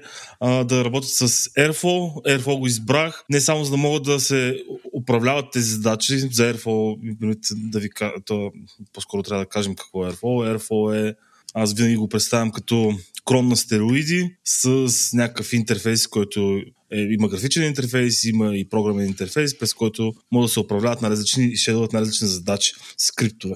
Ние го използваме за, пак за кролинг и не само за кролинг, и за автоматизация и пайплайн на различни задачи, било то машин learning задачи и, и трансформинг задачи. Когато го използваме за кролинг, го избрах заради графичен интерфейс, защото хора, които не, не са програмисти, биха желали да имат вю върху как минават кролинг задачи, които ги интересуват, за да имат, да, да имат поглед върху цялото това нещо, да, дори да могат да рестартират дадена задача без да занимават даден програмист или да имат някакъв аутпут, който ги удовлетворява дали задачата е свършила, дали дадени данни са кронати, а, както трябва, а, без да занимават програмисти. Затова го избрах. След това вече самия Airflow му измислихме и други след като го разбрахме как работи, му измислихме и други а, приложения. Аз изключително много харесвам Airflow, защото нали, това ли така за непрограмисти да следят един процес за събиране, трансформация, доставяне на данни, изключително важно. А, защото на практика ти си пишеш така наречените дагове, което беше някакъв някакъв график като... Directed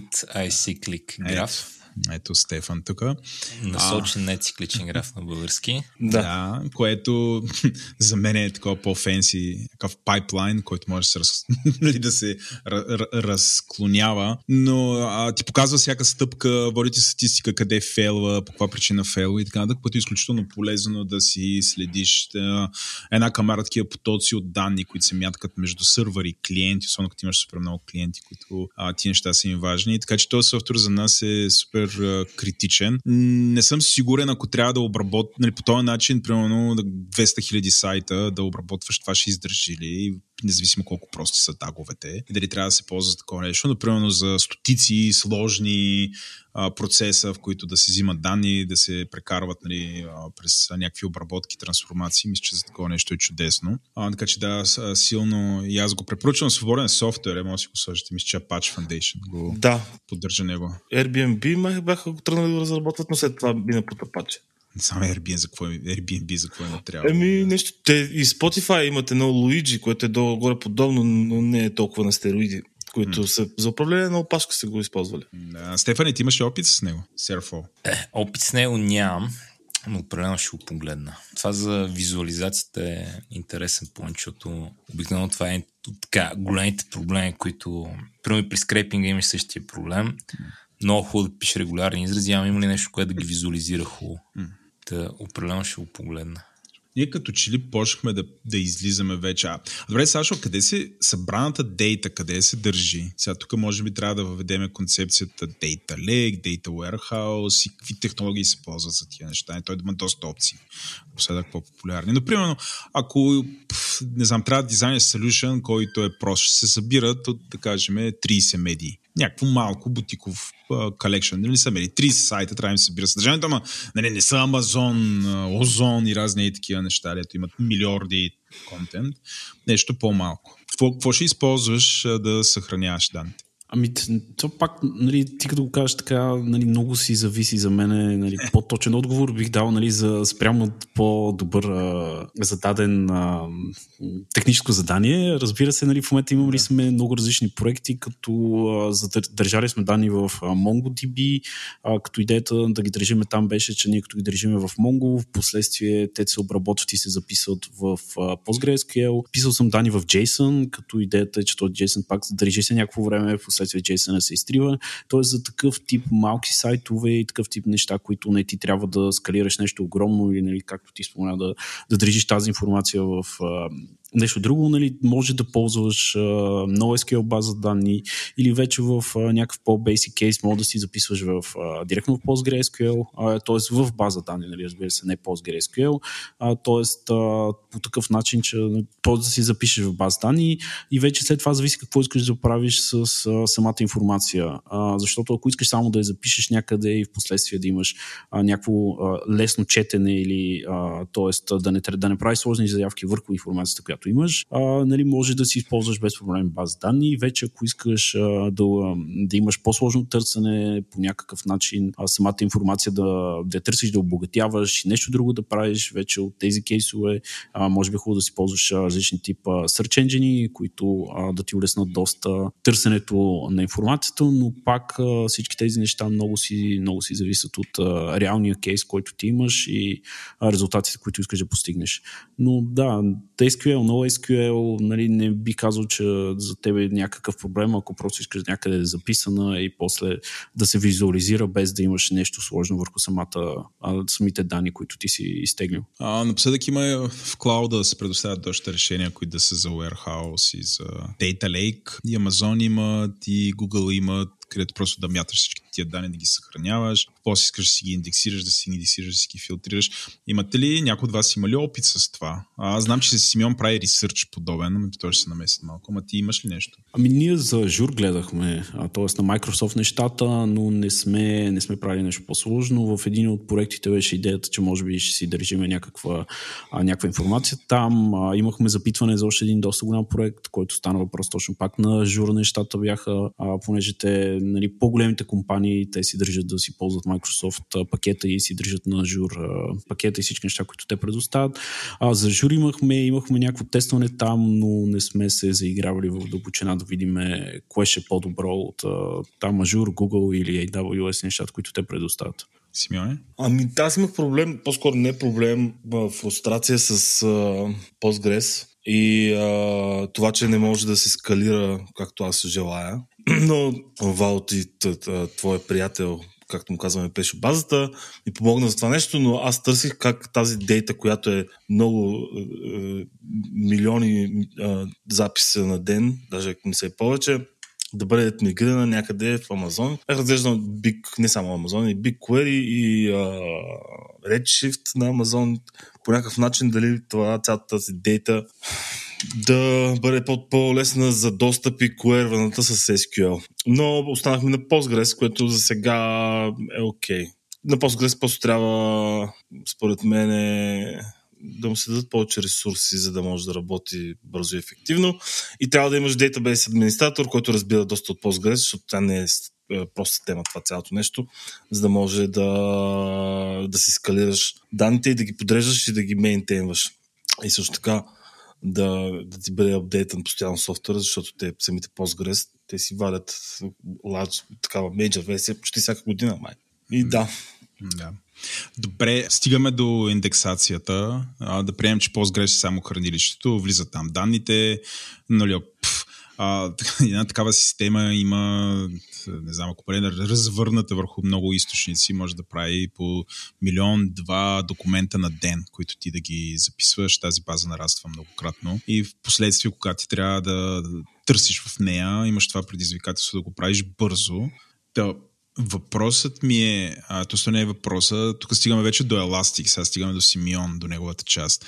Разкажи за а, и въобще как една такава система се тъпва. То преди се казваше Elastic Search, ама сега е много повече неща. Мисля, че просто Elastic. А, Elastic се казва компанията, която има най-различни продукти. Elastic Search се казва продукта, който е базиран, който е, е, е главният продукт който е базиран на Осин, който е на Apache Осин, който пак е индексираща машина. Elasticsearch също е индексираща машина, но ако искам да си използвам пак същия стир за индексираща машина на стероиди, която може да бъде по някакъв начин скалирана, а, не само вертикално, и хоризонтално. И ние използваме Elasticsearch при работата си, при Media Data Collection бизнеса, да бъдат а, индексирани най-различни, да бъдат индексирани full text search, да има върху нещата, които кроваме а, и да имаме full text search на различни а, езици, в зависимост от контекста на проекта.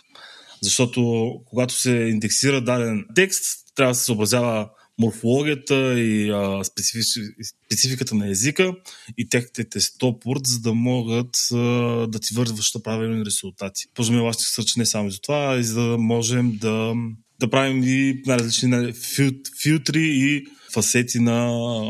Фасети или се казваше? Фасети май се казваше. На данните.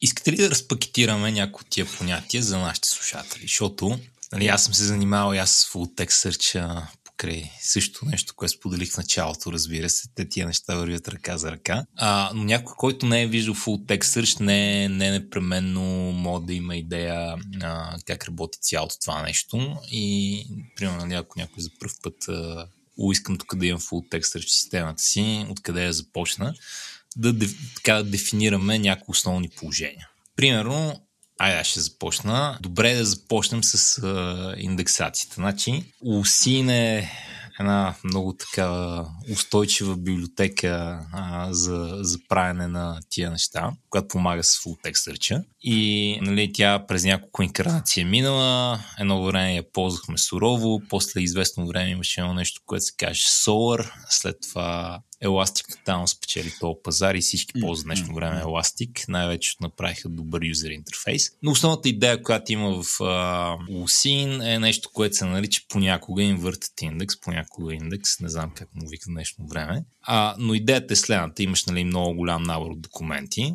и искаш да а, за всеки документ да намери всички думи в него и създадеш индекс. Така че като търся примерно ако в този корпус от, да кажем, 1000 документа имам общо 30 000 уникални думи, а, искам за всяка уникална дума да създавам и масив от числа, един на документите, в които тази дума се съдържа. Така че да мога да, примерно, като търся за, да мога да търся за документи, в които имат дума А и дума Б, или документи, които имат дума А, ама пък нямат дума Б, защото нали, много често, когато има тази дума, има и другата, това не е за това, което ме интересува, ми е за нещо друго и така нататък. Обаче, нали, това, е, това е в на индекса. Покри това има и целият момент на как боравим с текст.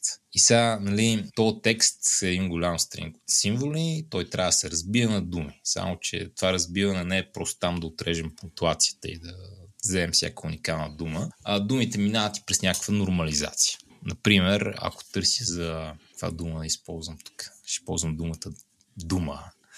Ако търся за дума или за думи, или за думата, или за думите, искам да намеря всички документи, които имат нали, така, някаква вариация на думата дума и съответно нали, трябва да се нормализира. Примерно като в документ пише думите, аз искам да знам, че в този документ има думата дума. Трябваше да подбера друга дума, а не думата дума, но както и да е. Как се нарича това? Стеминг ли се нарича? Да.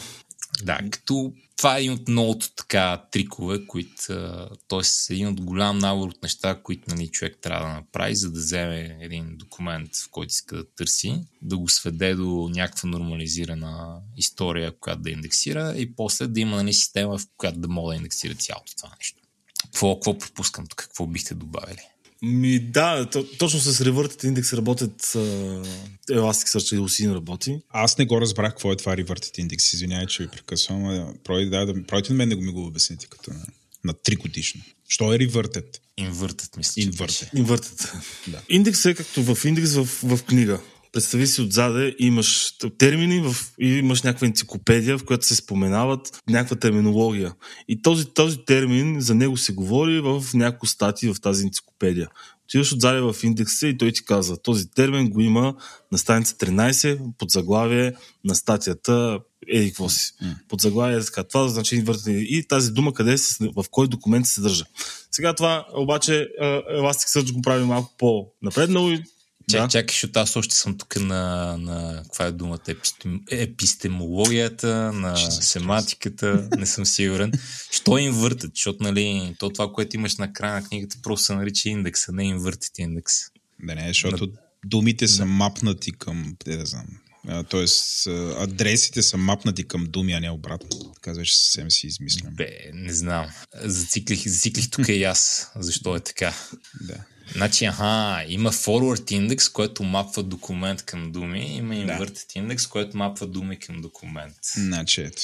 Това казва чат GPT 0.5, още известен като Wikipedia. Да. Тоест, той е индексирането е такъв много скъп процес, про който се минава, гледа се какви думи има в а, документа и вече ти като имаш индекс на думите, реално мапваш този документ, че съдържа и тези думи, така че като ги търсиш, нали, да ти излизат през търсенето. Което обикновено му викаме просто индекс, не inverted индекс, Да. нали? но anyway, в Search културата понякога му викат inverted индекс. И аз ще добавя още нещо много важно, според мен, към цялата система, но давай ти. Айде добави важно. А, според мен това, което е задължително да има, са логически оператори за филтрация. Като се пишат низовете за търсене, трябва да имаш булен оператори.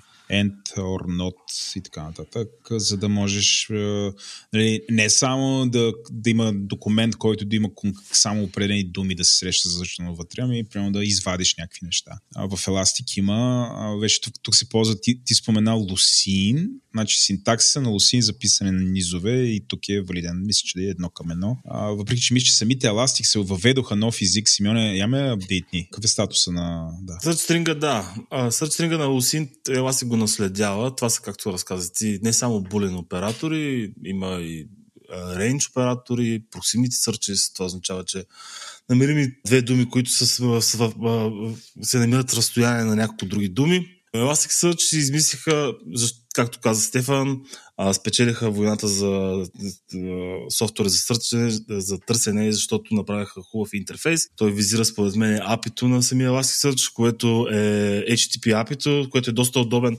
интерфейс за, за абсолютно всички езици за програмиране, да може да го използват, за да може да използват самия Elasticsearch. И през този HTTP това HTTP API, което е JSON базирано, са си направиха Domain Specific Search, което е DSL на самия, на самия Elastic. И така се Domain Specific е, защото е само за този софтуер, не е като SQL, който е стандартен query language, който могат да го използват не само Postgres, MySQL, SQLite и така нататък, а дори и а, а, GraphDB, както говорихте преди няколко епизода с Дидо който ми е колега, имплементираха Domain Specific Search, в който Domain Specific Search пишеш един JSON документ, изпращаш го към Elastic, той ти връща релевантните резултати или там какво точно искаш да, да си намериш. Той също използва булен оператор и просто е направено така, че да е като във формат на, на JSON. Сега, интересният въпрос за мен е, пак тук нали, в контекста на лекция по радиото, е защо просто човек не ползва PostgreSQL за full text search. Да. PostgreSQL нямаше, доскоро нямаше full text search. Когато последната, преди няколко версии, но имплементираха full text search и може би защото твърде късно се появиха на пазара за това цялото нещо. А, и хората също така не ползват Elasticsearch само единствено за, за full text search. Те, а самия Elasticsearch идва out of the box с някои други продукти, които също са а, безплатни, да не кажем, че са open source, защото там има една друга драма, която после може да ви, да ви разкажа за нея. Да, за нея. Между... Тази драма ще разкажеш. между Амазон и Еластик. между Амазон и Еластик. Любимите ни драми. Да. Имат Кибана е а, интерфейс, графичен интерфейс през браузър, който uh, out of the box можеш да правиш сърчове към индексирана дейта в Elasticsearch, към който клъстър си закачиш там или сървър, което е доста хубав и полезен тул, който не само може да търсиш, той може да ти експортва дейтата, може да ти ги рисува, може да правиш най-различни графики, дашборди, да ти следи и това означава, че хора, които не им се занимават с програмиране, не им се занимават с създаването на фронтенд апликации, които да визуализират и, и, да, и да могат да по някакъв начин да интерактуват с тези дейта, го имат out of the box, красиво направено, така и поддържано от голяма компания. При Postgres нещо това нещо ти трябва или да си създадеш нещо а, собствено, или да почнеш да, да събираш Voltron от най-различни апликации, сам да си ги инсталираш, да ги поддържаш. Това означава, че трябва да им гледаш а, коя версия с коя версия а, е compatible, твоите данни compatible ли са вижте с тези интерфейси и така нататък. Затова може би това дава допълнително валю на самия Elasticsearch. Той не идва само с Kibana, идва и с един друг продукт, който се казва Logstash, който е Data Collection Tool и Data Aggregation Tool и Transformation Tool, като pipeline работи, който от най-различни места, взима информация, трансформира ги, ако има нужда, след това ги налива където искаш, където искаш ти, но често се използва за наливане на дейта в, в, в Elasticsearch. Самото му име говори като Logstash е било измислено за Data Collection на логове от сървъри, така че да могат да бъдат визуализирани и по някакъв начин агрегирани пак през интерфейс на Kibana, за да може, примерно, да дават алърти, ако даден сайт дава много 404 или някакви 500 грешки, да прави някакви такива алърти на вебсайтове, логове. Само, лог, само, Logstash ли би се ползва за индексиране? Спомням, че имаше още нещо. Чакайте, чакайте, да, чакайте. Тук да. искам да разпакетирам няколко неща. все още съм на... Все още съм, що не ползваме PostgreSQL. Сега на къде бия.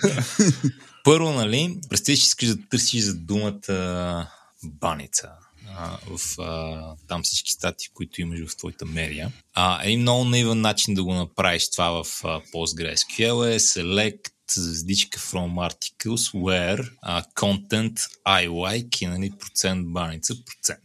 Сега какъв е проблема с това? То трябва да изчете абсолютно всички стати, които има записани в таблицата, които могат са много, трябва да мине през 2 милиарда. Да, да, да мислим винаги с размер милиарди. В случай. То дневник много пише в него, е 2 милиарда. е, там в дневник сигурно има 8 милиона статии. Айде да, да вземем дневник. 8 да. милиона статии. Дневник, да мине... всичките са 8 милиона. Трябва да мине през всичкия този текст и да, и да провери нали, има ли последователност от тези 6 символа навсякъде в а, тези 2 милиарда стати. Което само по себе си, между няма да бъде чак толкова бавно, ако всички магически бяха в паметта по едно и също време, но те обикновено трябва да се четат от диски и вече става сложно.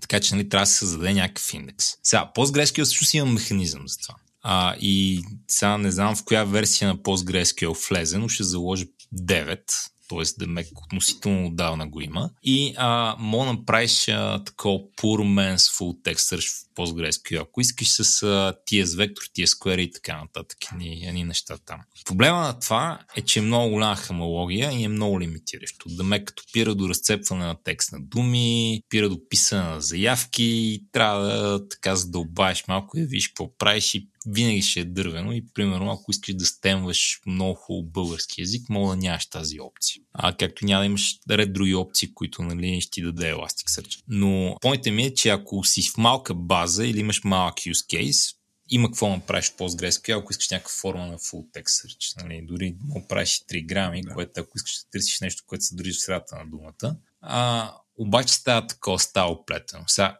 там, където започва много да боли а, с PostgreSQL и където за мен е голямата сила на Elastic на фона, например, от това, което беше преди него, е като предо много голям операционен проблем. В смисъл имаш а, много, много, много гигабайти, терабайти, какво ти искаш там, които трябва да работят на много сървъри. Нещата са добре партишени, партишенати, бъкетнати, репликирани, up-to-date и така нататък. В общи линия Elastic успя добре да скрие този проблем от тебе. Се позволя... Добре ти дати добри инструменти да си направиш един клъстър, който да поеме много документи и той да си ги разпредели някакси. Е така, out of the box, не че не мога да конфигурираш, можеш, но просто няма нужда от това да решаваш този проблем, за да започнеш. А, и Абе, в общи линии, да, лесно мога да направиш а, такова клъстър от, от Elasticsearch инстанции, в които да сипваш много документи и то горе-долу се оправя, така че си файн. Но почваш да губиш един от проблеми. Той, той започва да имаш един друг проблем, който го нямаш, като си в PostgreSQL и може да си напишеш тригърите. А, и това е да държиш а, search индексите in sync с съдържанието на базата. И сега за това искам да си поговорим. А, като ползваме Elastic и имаме една база, която индексираме и ползваме Elastic да търсим в нея, а, какви механизми имаме, за да а, се уверим, че това, което е индексирано в Elastic е или up-to-date, или относително up-to-date. Да мек, нали, отивам, пише една статия, индексира се в Elastic, с това някой идва, редактира я, променя нещо и да се увери, че Elastic е фанал тази промяна. Сашо, ти тук също може да се включваш. В смисъл, сам, с, с, само кажеш по друг начин, сега имаше им проблем на това, че данните ги има на две места, нали, source of record е това, което имаш в базата, mm. това, което искаш да ползваш за да търсиш еластика и искаш да се уверяваш, че промени на едното място отият на другото място. Да. Ами те, поне ни в тези кейсове и нещата, които сме правили, значи, нали, ти това, което го казваш, нали, ние в, си имахме платформите, където самите, а журналисти си писаха в самите, в самия CMS-а, който те може да едитва цялото съдържание, нали, ти по този начин лесно мога да хванеш ивент, в който нещо се е апдейтнало. Ти реално при този а, ивент, който нещо се апдейтва, ти веднага мога да тригърнеш апдейт към Elastic. Става просто, че това нещо нали, не идва out of Dropbox, по-скоро нали, като ние си пишехме скриптове, които самите скриптове а, след апдейт на някаква информация, те отиват а, да апдейтнат с, самия Elastic. А, ние много голямо съдържание някакви подобни неща, т.е. ние сме си писали а, скриптове, това е защото сме имали такива кейсове, в които а, данните и информацията, която имахме, нали, самото индексиране, което беше първо в базата, после в Elastic, а, по този начин беше най-лесно да го направим. А, сега това, което което той Симеон спомена, нали, те все пак Elastic идваше с Logstash и Beats, които out of the box с леки настройки нали, можат а, да, ти, да ти прехвърлят информацията от едно място към друго. А, нали, за, в нашия кейс а, беше просто ние си имахме тригъра, който тригъра като го имахме, нали, веднага можеше директно отидем към Elastic, като ти като пратиш а, все пак заявката към Elastic, ти можеш да си следиш самия респонс, който получаваш от Elastic, а, който ти гарантира дали сама самата информация вече е апдейтната и дали нещата са се променили, като ти вече като го получиш това, вече ако има някакви проблеми или нещо се е случило, а, лесно може да го да провериш, като с пак еластик той ти позволява, т.е. ти при а, добавяне на някаква информация, т.е. то дори да няма там, нали, то пак ще индексира, така че нали, ти проблема, ако тръгнеш апдейтваш нещо, което не съществува, нали, еластик самия ще ти го, ще ти го индексира там. Симил може да има някакви по, по-интересни кейсове с а, индексация на данни данни? Ами да, има го този проблем и той даже, особено за много големи количества данни и много индекси, защото примерно нашите индекси за толкова много данни са по някакъв начин базирани на време, тайм по някакъв тайм сервис. Имаме си индекс примерно за всеки месец или за, за всеки двуседмичие, примерно този род логика. А, и Проблема е, когато в релационна база данни, ако дадена таксономия на някой източник се промени, примерно, както казахте, дневник, ако му кажем, че не е от България, а е от а, Румъния, това означава, че всичките ти статии в индексиране вече са от дневник, биват с грешна информация. И трябва да се направят такива тригери. Ние го правим с Python, ръчно по някакъв начин с къстъм скриптове, но един от най-лесните начини е да преиндексираш цял индекс за даден период от време. Или по-скоро да преиндексираш целият индекс. Но ако е в такъв случай, като да промениш само държавата, по-скоро да, с, с къстъм скриптове правим тригер, с който с тригер взима наново а, информацията от Postgres и я преиндексира в апдейта документите в Elastic. Като казваш тригър, какво имаш? Ти имаш при тригър в базата или имаш при нещо? А, не, тригър в базата гледаме да не използваме, защото аз нямам това, този конфиденс в себе си да пиша тригъри в базата. И второ ми се е случвало неща като процедури и тригери в базата да биват забравени от програмисти, защото не всички го виждат като в Postgres и след като бъдат забравени, недокументирани и стават едно бреме, което е нещо, което не можеш да мейнтейнваш. Тоест в, аплики... в application кода знаеш. По-скоро в application кода, да. Ако в интерфейса, през който трябва да се промени нещо, той, той, той, той, той, той бива тригера. Добре, а виж, тук аз имам обратната философия много често и само искам да разкажа защо. В принцип, приложението много набъбне, може да започнеш да забравяш места, в които нещо се променя и така да фарнеш евент. Нали, можеш много така да се опиташ да легнеш на каквото и да имаш там в application кода. Прямо мога да някакво RM в Rails има Active Record и там мога да сложиш on update event на, на article модела. И on update event, там прямо пращаш евент по някакво queue и кажеш реиндексирай този документ. И всичко много хубаво. Обаче винаги, винаги се намира някакъв момент, в който някой някакси прави нещо друго и забравя да тригърне евент. Примерно някой прави апдейт заявка в базата директно. Тя няма да изпълни application код, защото е апдейт. А, или тръгна да прави нов интерфейс някъде и този интерфейс не ползва ActiveRed. Написал е нещо отделно на друг език, който си говори с това и забравя да тригърне евент. А, така че това, което пък аз предпочитам да правя много често, нали, пак а, по-сложно е, и нали, трябва да си струва, но често си струва в моя опит, е да добавя тригър всъщност в базата, който тригър нали, няма да отиде да прати цялото съобщение на Elasticsearch, защото базата си говори с Elasticsearch, отиваме в едни такива оперативни проблеми, дето никой не ги иска. А, но по-скоро ще запише някъде, тук има промяна. И след това мога да имам джоб, който ходи и следи, а, това са промените документи, да ги събере, да ги прати всичките. То това е супер подход, мерси. Моля. а, защото, нали, тук, тук в а, мой опит да индоктринирам хора, тригерите са научими, особено в PostgreSQL има добра документация. А, но и допълнително базата това е ниво, в което мога да се увериш, че не губиш, а, губиш т.е. че не пропускаш някой апдейт. Защото това application кода, каквото и да правиш, рано или късно попадаш в ситуация, където има някой апдейт, където си забрал да викнеш нещо. Или е станал с някакъв механизъм, като например update where заявка, която цялото ти просто не знае какво се случва с нея. Предава надолу и променя някакви неща. Като разбира се, този подход е по-сложен. Нали? Ако тръгна си правя тук някаква малка системка, която аз си управлявам сами е 10 000 код, въобще няма хора там, но в момента, в който има много хора, които правят неща и някой, за да оправя проблеми в продукция, се кънекнал с конзола и прави някакви неща в базата, този механизъм ми дава така една стабилност, че Тоест една увереност, че няма, няма такова, няма нали, дрифт между двете системи. Защото това ми е най-големия страх, като ти спадна в такава ситуация, където имам сорс на данните и нещо друго, което трябва да е апдейт. Просто как, как, как не пропускам апдейт. То, Ето, да, извинявай, давайте. То по някакъв път зависи колко му е важно на клиента да е правилно. По-скоро и изпълняването на някаква задача. Ако да е... Но да, прав си. Понякога път, ако не ти трябва толкова точни данни, не е нужно. Ако ти трябва просто да правиш анализ върху някакви неща, може би не е нужно. Зависимост кое поле си апдейтнал в базата. Да, е по-просто.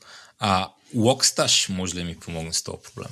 Ами, аз използвам Logstash не за индексиране на неща от Postgres в Elastic, но си го използвам и за трансформация като трансфор, трансформационен пайплайн. Logstash е пак софтуер, който е на компанията Elastic, който, да кажем, има тази концепция на конфигурационно програмиране, в което ти не програмираш, а пишеш просто конфигурационни файлове и след това даден софтуер ги изпълнява тези конфигурации и се случва нещо. В случая е някакъв пайпай за трансформация на данни или ETL задача се, се прави.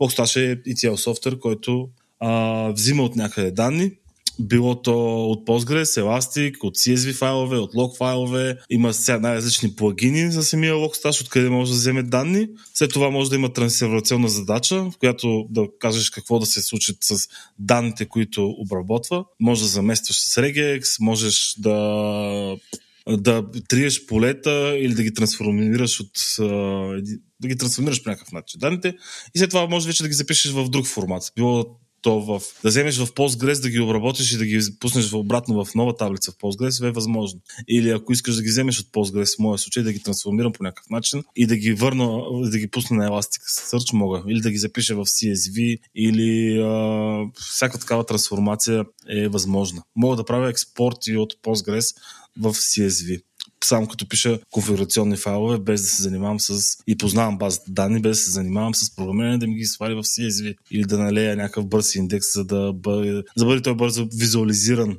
в кибана за това се занимава Локсташ, което е доста хора, които не им се занимават с програмиране или по-скоро не искат или не има в скопа на задачите, могат да си направят един конфигурационен файл, ако си им дал пример, да си изпълнят една команда на базата на този конфигурационен файл и да си свършат работата без да занимават програмистите. Доста от задачите са ни такива. Искате ли да ви научим как да си свършите работа, без да не занимавате нас? И те са такива тулове, които те за тях са окей okay да ги ползват, което е, е супер. Защото хората стават технически запознати и както Сашо казва, няма нужда да си да се шлепнеш по челото, да излезеш от стаята. аз да питам, освен Logstash, нямаш ли нещо друго? И Сашо ти Logstash ли ползваш, ти, когато индексираш ти с Elastic за твоите нужди? А, ми значи последния проект, който работихме, ползвахме FluentBit, а, което пак а, служи като Logstash, което пак ти позволява а, т.е. да си въведеш а, данните, които искаш да индексираш. А, идеята беше, че ние трябваше да а, индексираме логове. А, не беше нещо сложно или нещо трудно и просто ние трябваше да въведем инпута, който си въвеждаш където се намират самите лог файлове и аутпута. Т.е. ние нямахме някакъв трансформационен процес, който нещо се случи с а, самите данни. Ние просто пращахме данните към Elastic, като а, самите логове се бяха вече обработили да са, т.е. се записаха като JSON файлове и т.е. JSON, като JSON беше и сам, самия лог целия се пращаше към Elasticsearch. Mm. Но Logstash си е стандарта, т.е. който ще ползва Elastic, трябва да ползва Logstash. Не, не е задължително. Както ти казах, Elasticsearch си има API, има си индекс endpoint. Може сам да си напишеш нещо. Можеш да... Да, можеш да, можеш да си използваш самия, както и, и, и, в, и аз в работа си използвам, Elastic не го ползвам само за Search Engine, използвам го и за много SQL база данни, в която просто държа документи. Значи документа не е задължително да седи в Elasticsearch, той може просто да е индексиран, да се държи индекса. Mm. Elastic може просто го използваш за, за индекс, но и самите документи да ги няма вътре. Но аз за някакви проекти го използвам Особено ако знам, че програмистите са доста по-уверени да използват Elasticsearch, тези, които ще правят проекта, а, а не Postgres. Просто и, и, и задачата го позволява и няма смисъл да има реле, такава релация между а, различните документи. Hmm. И да използваме просто Elasticsearch като нова SQL база данни. Да, сега ще задам тук този задължителен въпрос, то към всички. Защо трябва да пишеме в Postgre да индексираме нещо? Примерно, конкретно за Data Collection не пишеме директно в Elastic. Има ли някакви а, силни страни а, Postgre плюс Elastic или да знам, Elastic е достатъчно зрял той директно да си играе ролята на хранилище на данни, а не просто индекс. И да се спести цяла стъпка. Това е бая пари, занимания, прехвърляне на данни, опростяваш си системата и какво ли не аз виждам тук доста ползано. Очевидно не е достатъчно. За озрял не знам, но когато започнах да го ползвам, бях изчел дали може да се използва като uh, single source information, да им там само да използваме, да, да записваме данните и uh, ние го почнахме, забрах от коя версия, май от преди 6, май от 5. Hmm. Сега коя е? Сега е 8. Okay ако не беше по-рано. Както и да е, бях чел някакви стати, че защото му липсва асид сега това асид е термин при базата данни, където за транзакциите, че трябва да са атомик, което не знам как да го проведа. Това само може би да ми помогнеш тук. Атомични. Това... Атомични, да, но не знам как да го обясня на Вадо. Аз си го представям в главата. Става сега. Да. Просто тази функционалност в Elasticsearch липсва. Това означава, че не може да си много... Атомик операциите са за документа, не за, за целия индекс, което е проблем. Вал, ти знаеш какво е асет? Зависи кой контекст ме питаш. Актив. Може да е от, ако гледаш примерно Джеймс Бон филмите, наемен убиец. Не, не, в, не в Burning Man контекст, който ти прави всяка година. Естествено, аз там горя. Така, Какво значи, е в конкретния случай? А, в контекста на транзакции, това е нали, акроним от четири неща. Atomicity, Consistency, Isolation и Durability. И сега, каква е идеята? Не? Първо имаш транзакция. Транзакция искаш да направиш две неща. Примерно да увелича това число и да отвоя другото число по 5. Искам да променя А да бъде А плюс 2, искам да променя Б да стане Б по 5. И аз си значи, че първо тия неща трябва да станат атомично. Това ще рече, ако има някакъв проблем, или и, две, т.е. или и двете са променени както искаш, или нито едно от двете не е променено. Но а, не изпадаш в такова, не изпадаш в а, ситуация, където само едното е минало или част от тях са минали. След това имаш а, консистентност, което ще ми отнеме 5 минути да го обяснявам. Идеята е, че примерно ако имаш две действия, които се случват и тук малко излизам от контекста конкурентно, сега няма значение. Консистентност значи консистентност, да не задълбаваме в това. Имаш okay. интуиция за него. Да. А, има доста по-сложно обяснение какво мога да бъде. А isolation ще рече, че две транзакции се изпълняват едновременно, то и двете виждат, а, започват от, а, абе, едната транзакция няма да вижда работата на другата транзакция по средата. Mm. В смисъл, запечатва света където започва и вижда само този свят, който е запечатала. И durability ще рече, че веднъж като базата ти каже готов съм, тия данни не ги губиш. Нали, има тук ред нюанси и го бъчнах малко, но това ще рече асит.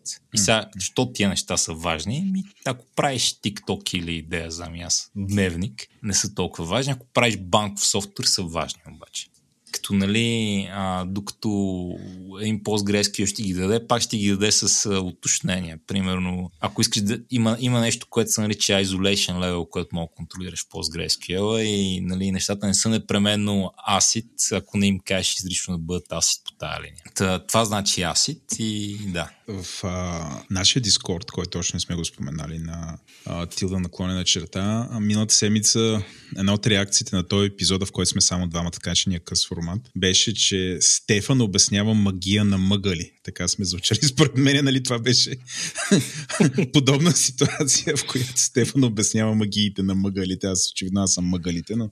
Очевидно, да, очевидно. мъгалите. В... значи от, от Владо Калан Петков. Ще станеш Владо Мъгалите Петков. Владо Мъгала Петков. Да. Мъгалите. Мъгалите. Много. Е, да. Един мъгъл не слуша този подкаст. Да, ако не се лъжа, ни беше оставил на въпроса, може ли Elasticsearch да се ползва като праймари? А, така, да. да. И какви са недостатъците на това? Ами да, това е, че няма асит. И а, не може да, бъде, да ти бъде гарантирано, че тези транзакции, като ги правиш, а, да може да бъдат гарантирани върху целия индекс. Даже то няма точно такова нещо като транзакции. И а, хората се преценят от това нещо и също така, както ти казах аз, като правих ресърч, а, като се записваха много данни, като още в стари версии, не ти даваха 100% гаранция, че могат да влязат всички неща в еластика. Mm. Имаха някакви проблеми. Сега мисля, че тези проблеми няма да ги има, но Asset като нещо, те са си го жертвали още при дизайна на тази този софтуер. И какво печелят, че го няма? В смисъл, що е дизайното да го няма? Ми, защото не е мислено като relational database. Mm. А е мислено, то даже не е мислено като database, то е мислено като search engine. Това, че пази документите в JSON, както примерно MongoDB, това е просто останало прах. Значи, не знам, може би не е мислено като специфичен фичър, но видимо това нещо, което не е мислено като специфичен фичър, аз го използвам като, според мен и други програмисти го използват, за да нямат едно MongoDB и един Elasticsearch, което според мен е безмислено. Добре. Саш, ти искаш да добавиш нещо? Ами не, той си Симеон добре го каза, но и даже един пример имам да вмъкна. А, в началото, като почнах с Elastic, а, нали, ако не разбираш а, от Elastic и а, това е първото нещо, което искаш да, да почнеш, нали, а, по-добре да си имаш някакъв бекъп, защото ние тогава, като си правихме самата инфраструктурата, не си добре а, направихме самите сървъри, единия сървър като умря, си изгубихме част от документите.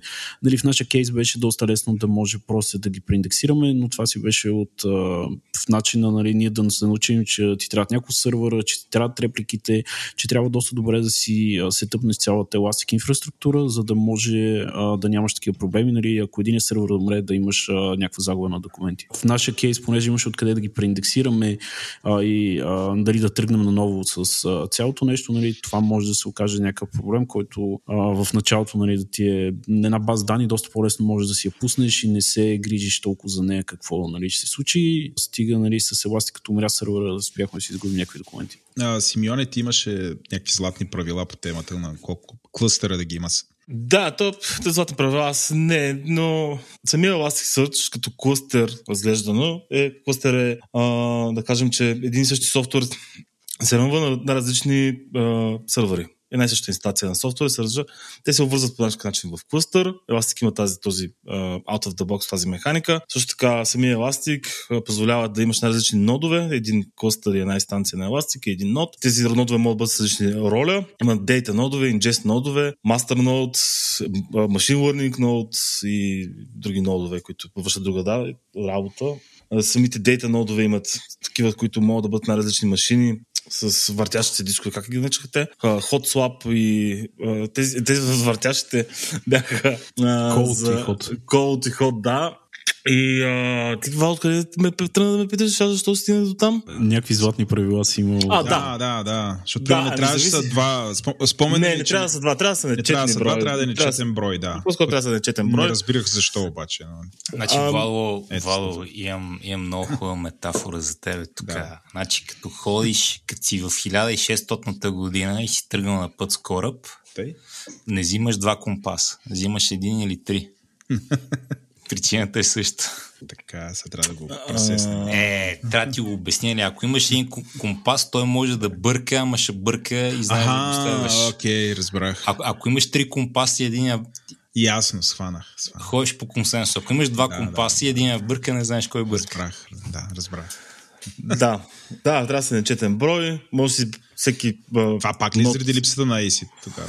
Не, не. Това е заради а, как се разпределяш репликата и шардовете. По-добре е да ги... Значи, когато индексираш де- де- дейта, индекса сам, сам по себе си е, може да го разпределиш на няколко шарда. Шардовете са дейтата, индекси, самите индекси са разпределени на шардове. Всеки един шард е един лусин сърч и отговаря за даден, за, за даден индекс и тези индекси са разпределени по-равно, да кажем. И тези шардове могат да бъдат а, с репликирани, за да можеш да, да, се, в, да са, индексът да е разпределен в клъстъра. Ако имаш три нода, три дейта нода, а, трябва да се казва на даден индекс, че трябва да има две реплики и един primary, а, един сет от primary shards и няколко сета от а, реплика. Така че, първо, Сърчът ти става по-бърз, когато е разпределен на различни, по няколко нода, не на различни, по няколко нода е разпределен. И също така, за... така че ако един ти сървър умре, приложението да не ти умре, самия сърч да не умре, а да могат да го поемат другите два сървъра. И просто пак математически е по-добре, или не знам дали математически, но логично е по-добре, когато ти да имаш да го да са три нода, не знам. Стефане, ти имаш да. ли коментар по това? Нещо да правиш? Зависи какво правиш. Аз а, тук пък искам да се върна малко по-назад към цялата идея за Elastic като база, която е любопитна идея и става популярна напоследък. Значи, друг акроним Вало е Cap теоремата. Чул ли си за това? Не, но сега ще чуя, съм сигурен. Той, е- той е много силно казано теорема, а, но твърди, че, или може би па наистина теорема, е сложно. А, твърди, че има три неща, които една база може да има. Консистентност, което ще рече, че и това е друга консистентност. Ще рече, отиеш и записваш, Вало днеска е 32 кила. 32 кила. Точно толкова съм. Те, те се малко, но след, след това отиеш и записваш 33 кила. И след това, като тръгнеш да четеш, очакваш базата винаги ти дава 33. Да. А, ако базата обаче може да ти върне 33, може известно време ти върне 32 М. и може да ти връща едното от другото, то това е нарушаване на консистентност. М. То ще се нарича евентуална консистентност. Нали? Това е проблем, който се появява, като имаш много реплики. В смисъл, ако отидеш на реплика, която още не се е апдейтнала, ще видиш старото число. Това за някои кейсове е окей, за някои кейсове не е окей. Това е консистентност. Това беше сложното. Другите са availability и partitioning. Partitioning ще рече, че може да разхвърляш на повече от един сървър. Availability ще рече, че докато има един работещ сървър, тя може да ти отговори на заявката. М. Това, което ти казва кап теоремата е, трябва да си избереш две от тия три неща. Не мога да получиш трите. И обикновено трейдов, който правиш е availability срещу консистентност. Демек, или, или срещу partitioning. Демек, или имаш само една инстанция на базата си и знаеш, че си консистентен, защото нали, няма откъде се омажат нещата по- покрай репликация. Или приемаш, че си partitioned, приемаш, че си много highly available, обаче си евентуално консистентен. Което отново, ако правиш TikTok, файн. Ако правиш дневник, файн. Ако правиш банка, може би не е файн. Или четворен софтуер. Зависи. Четводният софтуер е някъде по средата, но аз Ма пак там- да съм, да съм консистентен. Добре, че предпочиташ. Предпочитам. Сега, нали, Elastic Search като база, нали, особено като ти партиш, в смисъл като ти вършиш някакво сървъра, жертва консистентно, в смисъл става евентуално консистентно. Не знам дали има някакви контроли на това, но дори и да има, е, малко хора ще я ползват по този начин. Така че докато имаш, докато консистентността за теб е много важна, нали, очевидно не ти върши работа като основна база. Трябва ти едно от малкото неща на пазара, като PostgreSQL, които всъщност могат да направят това. Но става много интересно, защото за ред други use кейсове, където не ти трябва консистентност, или дори си файн да губиш данни, а, тотално няма смисъл да минаваш като нещо през PostgreSQL. И двата много типични примера тук са логове и метрики. Нали, примерно, сега ще ми е гадно да загубя някой лог, но ако знам, че много рядко ще губя логове, мога да ползвам Elastic без никакъв проблем. Там си пази логовете и да не ги пази в друга база. Той мисля, че дори от там тръгва. Съм лог стажа го каза си. Мисля, че дори първите. Да. Нали така? Да. да. Еми, да кажем, май, в смисъл, според мен то use case дойде след full text search use case. Просто хората бяха, а, имам голям индекс и мога да търси в него колко удобно, нека си пази там логовете. Да. Друга така популярна история е метриките. Примерно, представи си, че искам да следя лоуда на машините си. И сега мога да питам всяка машина всеки 10 секунди в тия лоуда и да го пише в PostgreSQL, ама за какво? Мога да. директно хода и да учите от еластика. Като нали, това е в контраст с това прави някаква банка, където имам транзакции и искам да търся в тия транзакции. То тогава проблемът ти е друг. Проблемът ти е, е това тук ми е сорса на данните в PostgreSQL, примерно. Обаче искам да имам и нещо, което ми позволява да търся в тях. И ако това търсене не винаги ми дава правилните резултати, докато го ползвам за full text search, а не за там бизнес логика в кавички, криолял съм файн. Вие съгласен ли си, Стефан, че в еластика липса консистентност? Да, аз не съм също такива случаи, но то може да е минало под радара ми, но което означава, че ние не се интересуваме от това нещо. Както той каза, ако изгубим няколко документа на, на, на фона на 2 милиона, които събираме на ден, не, не мисля, че е болко за умиране. Или там, ако има няколко секунди, в които ги виеш на едната инстанция, но не ги виеш на друга. Да, аз това ще да питам, да, синхронизацията между, не знам, шардовете, колко бързо става, Симеоне? Синхронизацията зависи колко ти е бърза мрежата. Бързо става. Но те, ако са в, на един рак, хардуера или са там, не знам в DevOps точно как се ги организират, става бързо. Real time. И самата индексация става през, зависимо колко се казва често бързо да индексира се има лог, става, става много бързо. В случая...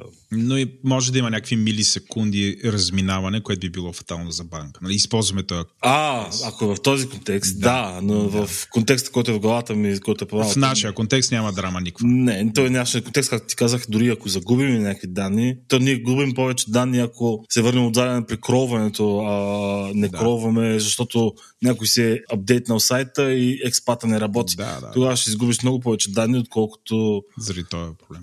Заради, да, колко неконсистентен е Elasticsearch. Да. Сашо, ти какво мислиш? Ами, да, да, аз съм това мнение. Става просто пак много ти зависи от кейса и дали си готов да загубиш някакви данни или не, като нали, в момента поне последните проекти, които съм работил, неща, които сме тествали до сега, нали, спрямо нашата тригъра и синхронизация, които сме правили, до сега не сме имали някакъв проблем.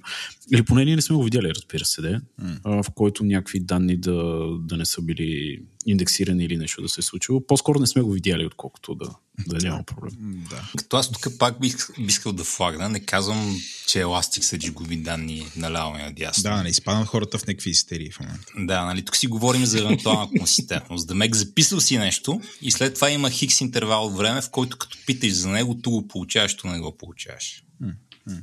Което за full text search на New York Times е напълно окей. Okay. Абсолютно. Нали, за някакъв банков софтуер може би няма да е окей. Okay. Да, за някаква система, която автоматично търгува и възоснова на тия данни взима решение ако имаш разминаване, нали, заради да, би било проблем тогава. Добре, добре, Еластик. Айде си говорим за недостатъци на Еластик и всъщност има ли някаква альтернатива? Стефане, между другото ти ползваш ли го Еластик там в твоите решения? Е, Това човек, е разбира се, човек няма как се отърве от Еластик. да.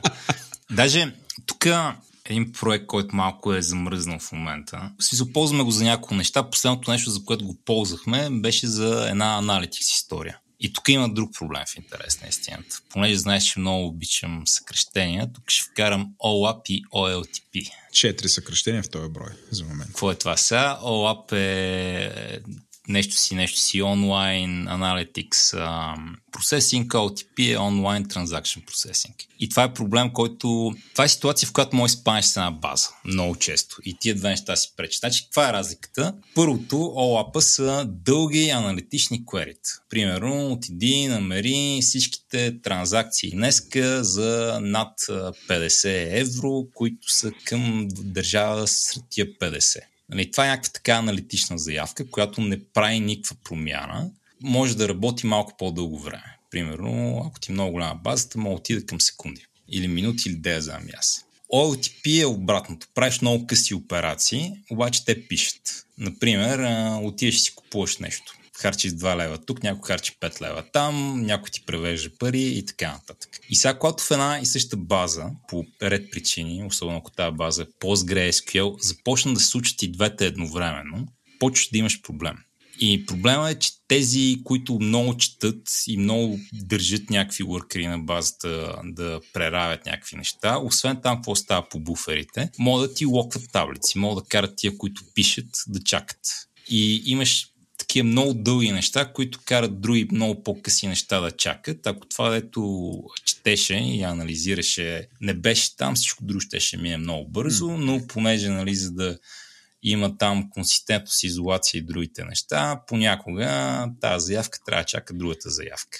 И като се комбинират и двете по много, базите започват да имат много лош перформанс. Да не влизаме тук в MVCC и други такива работи. Нали, не е гарантирано, но има много случаи, в които може да стане. Особено пък ако и с това четене имаш поне мъничко писане, тогава става ад. Mm. Абе, bottom line е, че не е добре в една база, в която много се пише постоянно и се чете и пише, чете и пише с такива бързи заявки, да имаш running неща. Тия running неща имат много добър начин да ти създадат проблем. И какво става, когато ти трябват аналитикс истории? В смисъл, когато трябва да ти начертая графика на колко пари си харчил последните 5 години и ти понеже си всеки ден си купуваш, всяка, всяка седмица си купуваш нещо и кажеш, че е окей, референс, имаш много транзакции и тия заявки са бавни. И много хора го правят едновременно с теб. Като имаш този проблем, обикновено искаш да разделиш а, трафика, в смисъл да разделиш тези, които правят OLAP, Analytics, с тия, които правят OLATP, писането. И нали, най-баналното нещо, което мога да направиш, е да направиш една реплика на голямата си PostgreSQL база, mm-hmm. от която да четеш. Това това те вкарва отново в евентуална консистентност, ама ти си файн, защото това са аналитикс. Какво mm. като ако в някакъв случай съм 10 секунди назад чудо голяма. Mm. За аналитикс са... няма, за този use case няма драма. Да, числата са горе-долу същите. Нали, сега ще трябва да тракаляш две бази, което оперативно ще е скъпо, ако базата ти е голяма, ще трябва да има репликация между тях, което още е едно движещо се парче, ще трябва да пишеш много сложни SQL заявки, за да нали, направиш съмарито, което искаш да направиш, примерно ако ще направиш фасти, нали, това е групирането а, което има в Elasticsearch. Искам да ти групирам транзакциите по категории. Нали, кухненски ножове, компютърни игри и така нататък. Продължаваме с референциите към други популярни подкасти. Да? Почваш да мислиш... Гащи, гащи. Важно. Можах да забравя. Почваш да мислиш, добре, сега не мога ли да репликирам само определени таблици, ма SQL е много гаден и рано или късно си добре, не мога ли го фърля цялото в Elastic, защото получавам толкова по-хубави инструменти да го правя. И отделно Elastic много по-лесно мога да разхвърлям на много машини, защото Elastic идва с това out of the box. Mm. Това е един от use case в които ползвам Elastic аз. Mm. В смисъл, като имам по-голяма база, си сипя само данните, които ми трябват там за Analytics и после бия заявки срещу нея. И дори, дори не я ползвам за full text срещу база. Нали? Mm. Няма, няма там текст, който се индексира и така нататък. Има само абе, такива традиционни индекси извън базата, които някой може да си гъби колкото си иска и няма ми свали базата, което ми е друг такъв оперативен момент. Като имам отделен клъстър, 50 000 потребителя, като се закачат върху него и го стринат, защото сме си направили нещата глупо, чул голям. Аналитикс няма да работят някакви хора, всичко останало ще работи. Нали, пак не е идеално, а пак по-добре от цялата ти база да не работи. И нали, няма мисля какво става сега, ако стане толкова голям трафик, че репликата почне да загуби всякаква възможност да настигне основната база и всякакви е такива истории. Това, това е един use case. В момента, в който вкараме full text search, това ще бъде друг, друг use case. Добре, аз а, а, вървиме към попреключване.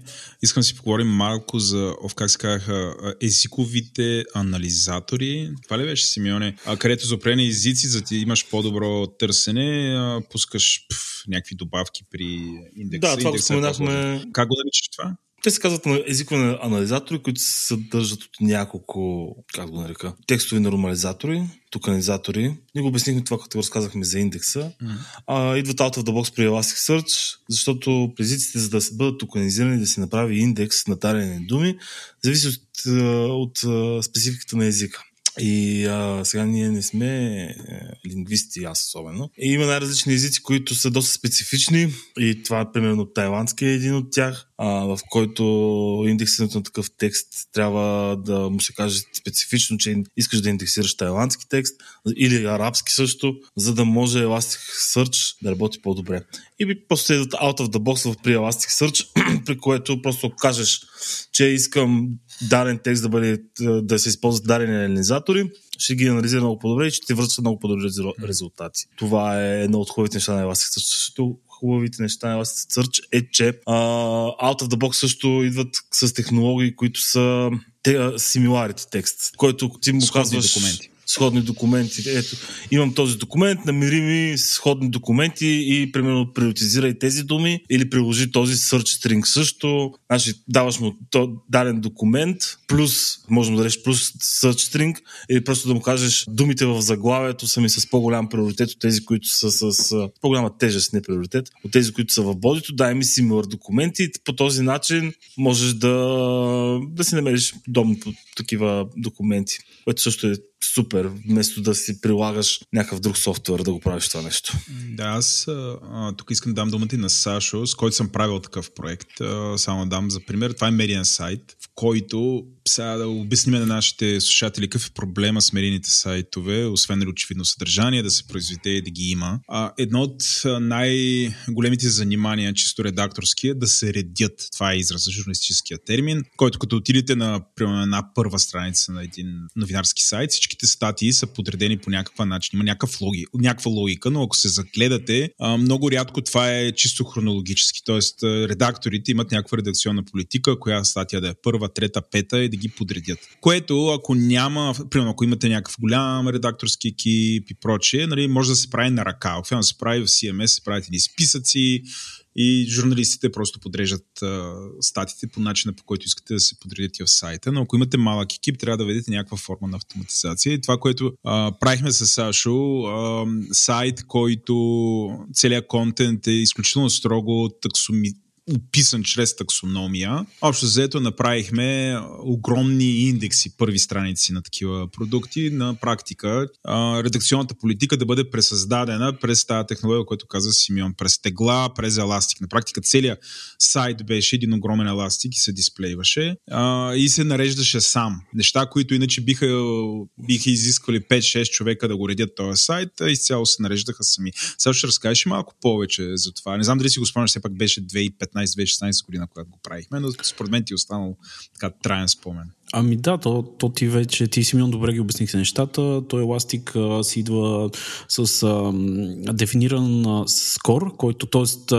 самият еластик може да изкорне документите спрямо релевантността, която а, има спрямо сръча, който ти си задал. А, както Симеон спомена, самите неща си имат тежест. А, това, което а, направихме ние, т.е. те си дефинират едни леери в самите леери ти си дефинираш а, думите и таксономията, която на тебе ти трябва и благодарение на това Elastic доста лесно ни изкара релевантните документи а, и ние успяхме да си ги филтри, т.е. Да, ни, да си изкараме с най-добрия скор нещата, които ни трябват, което при нас се получи доста добре а, и имахме самите лери се попълваха с а, статите и с нещата, които бяха релевантни към тях, а, което да, тогава си спомням, че доста хепи останаха всички спрямо това, което се получи. А, нали от неба я, това между другото, като я плевитираме логиката, доста трудно се дебъгва, защото ти трябва редакторите, които конкретно нали, да тестват с реална дейта, нали, дали сме го направили, но от не така около месец до настройки, но веднъж направено, а, на практика спестихме на, на журналистите буквално хиляди часове труд реално да го правят на ръка, което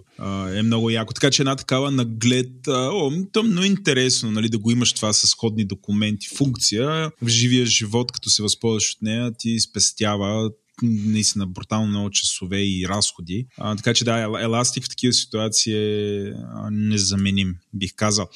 И като казвам незаменим, има ли някакви опити да има альтернатива или всъщност вече всички стиснаха ръцете? Смисъл, Стефан, ти следиш всякакви такива неща, а, може би и останалите, но има ли някаква альтернатива на Еластик? Някои панели са в тази посока?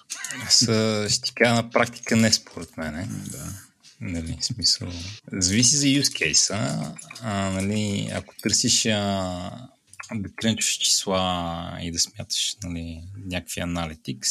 Има набор неща, които мога да ползваш. PostgreSQL мога да ползваш, нали, ще имаш различни предимства и недостатъци. Ако си говорим за full, за full text search, от моя гледна точка, това е де-факто стандарт в момента. В момента. Ще кажем някои думи за лиценза на Elastic, защото това е някакъв шан. А, е, тук вече, да. Правильно. да, тук стигаме до драмата, дете Симеон обича да разкаже. Да. Той обича да разказва за драми, сега ще чуете. Ами, то това е най-вълнуващото.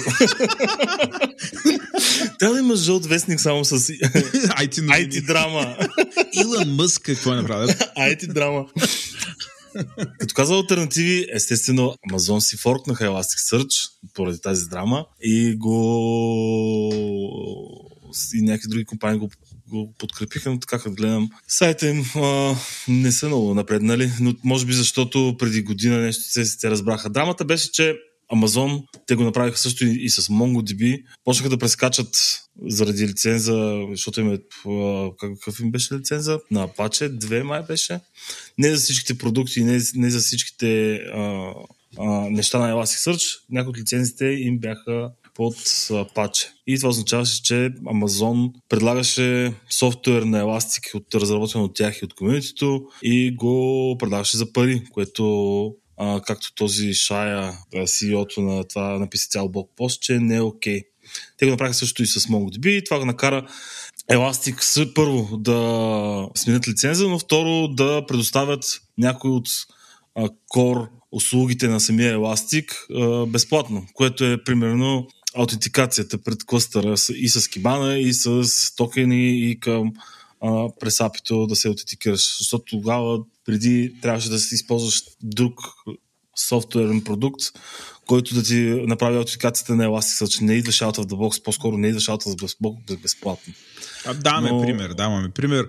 Кибана, този интерфейс, който служи много удобен, може да го дадеш на технически хора да ровичкат в Elastic Cluster, да варят данни и там да, да си търсят и да правят каквото си искат. Много дълъг период от време не беше сигурен. На практика всеки, който работеше с него, можеше да дропи клъстър. Такъв тип проблем. Да, не. То не само кибана, ти ако знаеш как да правиш а, заявки към рестапито, ако знаеш как да първо да видиш какви индекси има, може да си дропнеш който си искаш индекс. Ако имаш достъп до HTTP API, може да правиш. То също с кибана така го прави, просто дава някакъв интерфейс. Но да, а, но след тази драма и след като отвориха, те си публикуваха кода, той не е публикуваха го в Git, но той е под друг лиценз, дори а, под техен лиценз, не техен. Забравя как се казва. Някои от продуктите им станаха безплатни, което е супер, особено за нас, които mm. го използваме. Защото те имат и доста платени неща, като machine learning и а, следене за някакви... Machine learning, според мен го използват за следене за някакви аномалии и сигнализирането. При security security на, на вътрешни такива нетворки и така нататък.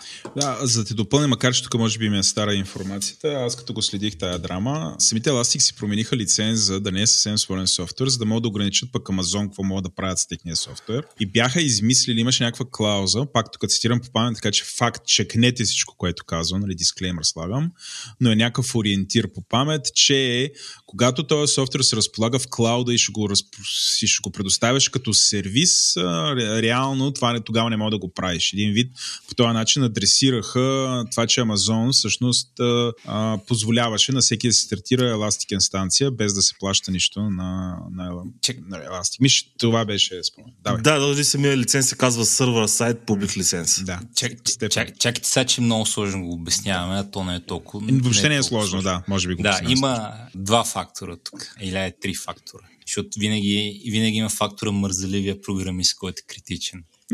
А, значи, фактор едно мързаливия програмист. Фактор 2 имаш а, open source проект, който се държи изцяло от една фирма. Което, нали... Е опасно, по принцип. Да.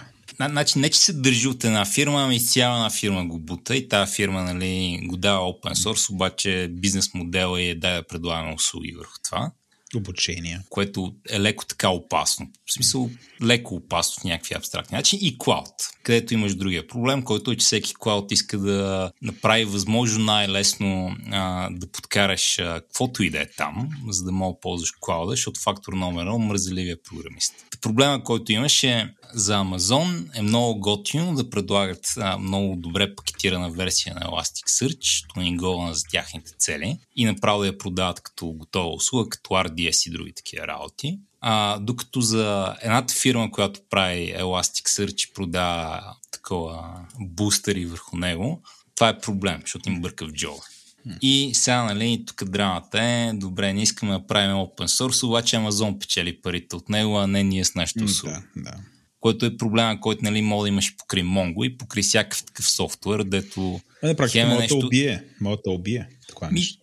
да, в смисъл да те убие не непременно, защото се, се ще знаеш повече за еластик от Амазон, ако ти го правиш, ама ще Ага. намали много хората, които биха ти плащали на тебе, вместо да плащат в Амазон. М. Така че по-скоро мога да те прати на лайф support. И това е такъв а, мъчителен момент с такива open source проекти, които имат закачка към инфраструктура. Примерно това няма да е проблем, който че имаш с Laravel или с Rails или с нещо такова, защото Amazon няма да ти предлага някаква услуга различна от хостинг на тия неща, а, но е проблем, който може да имаш покрай, покрай това. И не знам, в смисъл, цялата тази лицензна драма, още не съм решил какво мисля за нея, но със сигурност, сигурност просто няма, няма много альтернативи. В смисъл всички альтернативи са някакви мъчителни. Примерно Solar е една альтернатива, която все още живее, обаче това да подкараш неща с Solar е много по-голяма галимация, отколкото да си качиш Elasticsearch. М, Да. Нали, може да вземеш усини и сам си направи search engine, ама нали, за какво? Най-разочарован съм е, че сега, докато гледах альтернативите, докато вие си говорихте, да. има един, който се казва много Go Search, който е умрял. Иначе ще да е много яко да има много search. Е, няма альтернатива, но да, това все пак той, той епизод тогава ще му вдига, вдига му верието, защото някакси дискутирахме дъб технология за индексиране. Стефане, а, ти имаш ли финални въпроси или да спазиме традицията на подкаст? А, имам така една финална мисъл, но не знам дали ще имате отговор за мен. Опитвам се да... Ще имат, ще имат. Опитвам се да върна към любимата ти тема, за която имаш а, мораториум. ChatGPT. забравих, Квота, да. Да. Не е пременно чат GPT, но това ми е много интересно а, и не знам какво си мисля по тази тема. Е, че като си говорим за full text search, нали, използваме някакви такива примитивни технологии в момента на фона на това, което може да се постигне с ML. Или поне има някаква допирана точка между двете. Например, има стемари, които хора са писали за различни езици. Прилагаме някакви такива относително примитивни, ай не примитивни, но не ML и DL методи за similarity и други такива работи. А, а па много от нещата в ML покрай работа с текст нали, са такива интересни четения на този въпрос. Примерно, въобще не ме интересува какви са думите. Ще сложа там един енкодер-декодер, един автоенкодер и тук ще измисля някакви магически числа, които моделират думите много хубаво и ще работи с числата. И ми е много интересно как, нали, не, не на ниво как AGI ще ни избие всичките, а ниво как машин learning технологиите могат да се сблъскат с full text search и всички тия неща. Mm-hmm. Защото още, още не съм виждал нещо такова, още не съм виждал, то може да има, аз просто не съм го виждал, но още не съм виждал, примерно, тук сме вкарали а, една, един автоенкодер, който подобрява драматично сърч резултатите, защото нали, търси по-умно. Имате ли някакви наблюдения по тази тема или мисли как машин learning и full text search ще се сблъскат? Те са се сблъскали се самите сблъскаха, Elasticsearch, си предлагат машин learning услуги, за да прави някакъв анализ върху нещата, които индексираш. И както ти казах, че според мен го използват за анализ на някакви аномалии, които се случват примерно в а, мрежи, като security, или после си замислих, че сигурно може би а, се използва и за финансова дейта, за да регистрират някакви измами, което се, се използва за това нещо. Може би сигурно има и други use case-ове. Аз не съм търсил, защото може би не... Първо, защото е платено и не знам дали ще има смисъл. А и Вадо има цяла фирма за машин learning услуги. Ако дойда при него и му кажа, може ли да си платим тук за малко машин learning? Три конфи машин learning, моля. да, да. Така- ще така малко си awkward. И да, сблъскал се. Но аз като се замисля, не мисля, че а, имплементирането на Search, какъвто и да е било, било, било, би било заменимо с чат GPT или не чат GPT, GPT някакви Езиковите модели. модели, да, езикови модели. А, за имплементирането да имаш магазин за дрехи, сега не, няма нужда да ръчнеш цял езиков модел, за да си направиш фасет за те рохли. Това няма да, няма да, да, се, да, да изчезне в близкото бъдеще, според мен. Ако това на там отивате, там искате да отива разговор. А, там да аз тук да се включа. Има такъв разговор, а, нали, вече тук малко в стил говори интернет, но има такъв разговор. Google са доста притеснени, Microsoft нали, го имплементираха в Bing. Езиковите модели, начина по който работите, те имат нужда от милиарди, милиарди, милиарди, милиарди документи, примери, вече да работят върху тях, за да се билдне на практика. А, да, те са по... От тази гледна точка, нали, ако ги гледаме на ниво Google и срещу езиковите модели, на практика те са някаква еволюция на този вид индекс. Това, което ние преди години... Ете, пак, пак стигаме там до семантични опита, чрез а, такива OG тагове в кода, да се вкара някаква семантичност отвъд, отвъд просто индексацията на някакъв тъп HTML, нали, да се извади някаква семантика и да се придаде значение, оттам нали, да се рисуват графи и да се правят бази на знанието. Нещо, което, ако не сте слушали епизода ни за базите за знанието, върнете се назад и го чуете само преди няколко седмици. Го записахме. Има го този сблъсък. А, това, което а, нали, голем, въпрос е юз, кои юзер, какъв е use case и какъв проблем се решава. И другото, което е а, отвъд това, може ли да се направи бързо. Защото Google, като нали, един сайт, като си публикува информацията, след, само след няколко часа тя е вече част от индекса. А големият въпрос е дали а, как да се направи а, бързо да се смята този модел. Сега те ще го измислят според мен, но знаем, че GPT-4 текущите му варианти се смятат, мисля, че месеци върху някакви суперкомпютри. Не мисля, че, например, ние в България ние можем да го направим, че имате, примерно, достатъчно инфраструктура за подобно нещо. А, самият чат GPT, като излезе, спомняте, че последните му данни бяха от 2021 година, не случайно. Нали, сега двете, двете компании, Google, и Google, Microsoft, OpenAI обясняват, че ще го направят възможно най-бързо, докато не го направят това, няма, реално няма консистентност между веба и, uh, и индекса слаш модела. Стефане. Чакай сега аз да ти дам един Давай. контрапункт. Давай. И тук не мисля на ниво как нали, чат GPT би заменил Google Search. Мисля много по-прозично ниво. Прави магазин за дрехи. А, И къде виждам, къде виждам мъгъла на Machine Learning тук. Понеже ме виждате на камерата, как ще наречете тази дреха, която нося? Това да не е като с синята и златната рокля. Не, не, не, не. Какъв тип дреха е това? В смисъл, са, сако ли е... някаква тениска е това. по- Потник ли е, нали, дълъг ръкав има Макар, Вал, че да видиш. добре, има, Има ли худи е това. Качулка има ли? Има качулка. Добре, Има ти би го нарекал худи. Има Да. качулка, между другото. Има да. качулка, да. Други предложения? Симеоне, ти си подрехите, бейби. Давай. Худи е, аз имам качук. Аз Саше. И аз съм за худи. Добре, всички сте за худи. Аз би го нарекал обаче полар. А то не е ли материя това? материя. Обаче аз мисля за това като полар. И сега отивам в вашия магазин за дрехи и вие имате тази дреха, обаче сте записали худи, аз гугълвам, пише полар и не го намирам. И сега, като видите, че достатъчно често някой прави това, ще се тая, добре, ще сложа тук малко keywords върху тия продукти, така че Стефан като търси за полар да мога да го намира. Нали, това съм купил от специализиран магазин, да кажем, а но вашия е много генерален магазин, въпреки това продава пикчер и не мислите за него като полар. И нали, тук има човек, който ходи и анотира тия неща. Да. Докато като вземеш малко машин learning модели ги нахраниш на много текст, те биха могли сами да открият нали, тази близост на полар, худи и така нататък. Как точно конкретно в този случай не знам точно, но това е нали, един проблем, който автоенкодери в известен смисъл решават. И като имаш някакъв такъв корпус от данни, мога да ползваш някакви такива подходи, само да, ако щеш да получиш по-добри синоними на това, което един стемър няма да мога да направи. Да, Така че- че, да. Би го решил така че- чрез просто таксономия. Въобще не би. Ти тук направо използваш над такава базука, за да убиеш, не знам, някакъв вирус, но като пример, нали, абсолютно мога да се съглася, има някакъв смисъл, виждам use case Просто има Да, много ама- по-прости неща, с които според мен може да се направи това. А, Най-иерархична ти- таксономия. В тая архична таксономия трябва да сетиш за думата полар. Нали? Ти човек е Владо. А, мен, затова таксономите хората, така, има други фирми, ги познаваме ние, защото, които професионално създават таксономии. Това, това е доста скъпо нещо, отнема време, но веднъж е направено като хората, нали, тази таксономия не е пипаш с години и обхваща всички възможни неща. Естествено, Или... човек да сгреши, но пак през иерархичността може да се защитиш от това. Но големия проблем би бил, сега ако се върна, извиня, сега ще дам думата на примера, който даде, че ние тримата си помислихме за худия ти ще окръстиш Полар и е много вероятно ние, ако търсиме, искаме твоята дреха си я намерим, ще пишем худите и няма да излезе. Освен ако той не каже, може би ти това, което си мислиш, не излиза, но може би я виж да не е Полар. А не знам, ако това е use case. Да. Горе-долу това е use case. И поинта ми е, че да, нали, мога да си купиш а, готова таксономия от някой или както аз му викам тренинг дейта за GPT следващото. Да, това е. Или, или мога да отидеш да вземеш някакъв такъв а, претрениран модел, а, който да ти помогне да си анотираш данните по този начин, леко магически. Относително лесно. Да.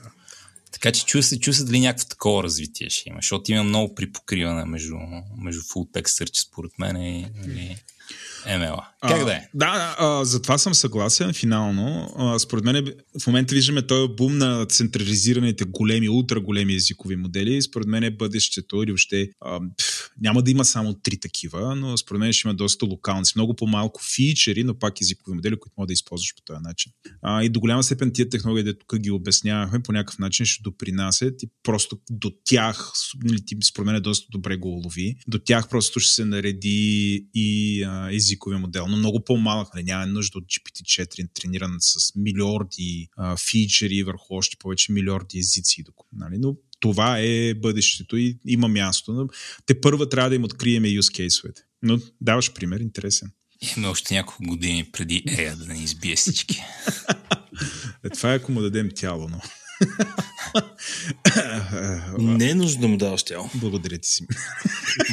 Я разкажи какви идеи ти хрумат. Не, не ги разказвай. Ти искам това подкаст да остане. ще, го, ще надуши Spotify. Така. Момчета, какво го говорите? Е, добре, а, наистина отиваме на финала. А, нашата традиция е гости да имат финалната дума. Кажете нещо. Вие искате ли да кажете нещо? Ще е странно. Симеон го знае този плод, защото е стигал до финала на нашите епизоди, ама ти, нали, такъв новобранец на да наклона черта тук. Те хванахме на тясно. Не, нещо финално по темата, някакви финални размисли. Сашо им чуш заби. А, не, не. Вдигнах, да, вдигнах му лоу. Utilization скочи на ядрата. Добре, Симеон е ти първи тогава, Сашо мисли. Ами, за да има тези големи language модели, туловете, за направата им, тук ще ги коментирахме, те трябва да бъдат кронати.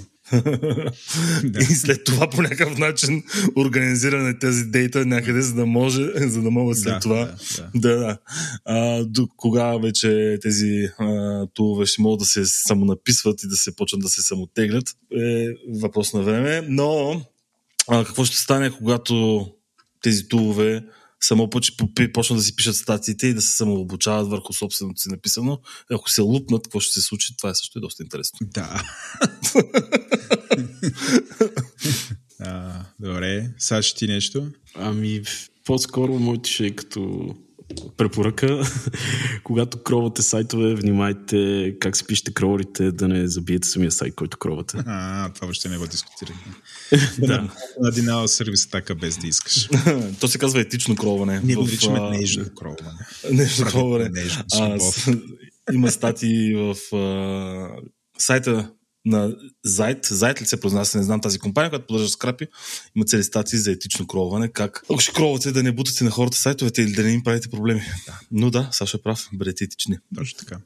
И финално да кажете за една конференция, много обичате да ходите на нея, така че който, който иска да отиде на нея, да беше в UK, как се казва тази конференция, която е именно а... за всичките тия технологии, да ги говорим тук аз с Сашо, който съм бил, съм ходил в Ирландия, но е, okay. там, е, там имаме компанията, която разработват скрапи, скрепи, не знам как аз да наричам скрапи. Се казва Зайта, Зета, или не знам как се произнася това. Но там е интересно, да, но темите в момента се въртят естествено около тези language модели и проведете го, тя е на всяка година, всяка, всяка година един път и е един ден, един път да, САЩ Конференцията се казва като фирмата, така ли, че не а, Не, казва се а, Web Data Extraction Summit. Да, Web Data Extraction Summit. Супер. Да. Супер е, да. И там... Не е скъпа, ходете. Не е скъпа. Ети, да. Единствените хора, които ти досаждат, да продават проксита по очевидни причини. Е, ние даже си купихме проксита, май. Трябва, трябва човек. човек, който занимава за Collection, проксита му е втори приятел. Добре, много ви благодаря. Дори аз научих нещо. Стефан успя да ни даде идеи за как да си подобрим нещата. О, не. Е началото на края за вас. Началото на края. а, мисля си от време на време да организираме такива сесии между нас. Е, така да говорим. Добре, много ви благодаря и до нови срещи. Айде, приятно на всички. Чао, чао. Чао!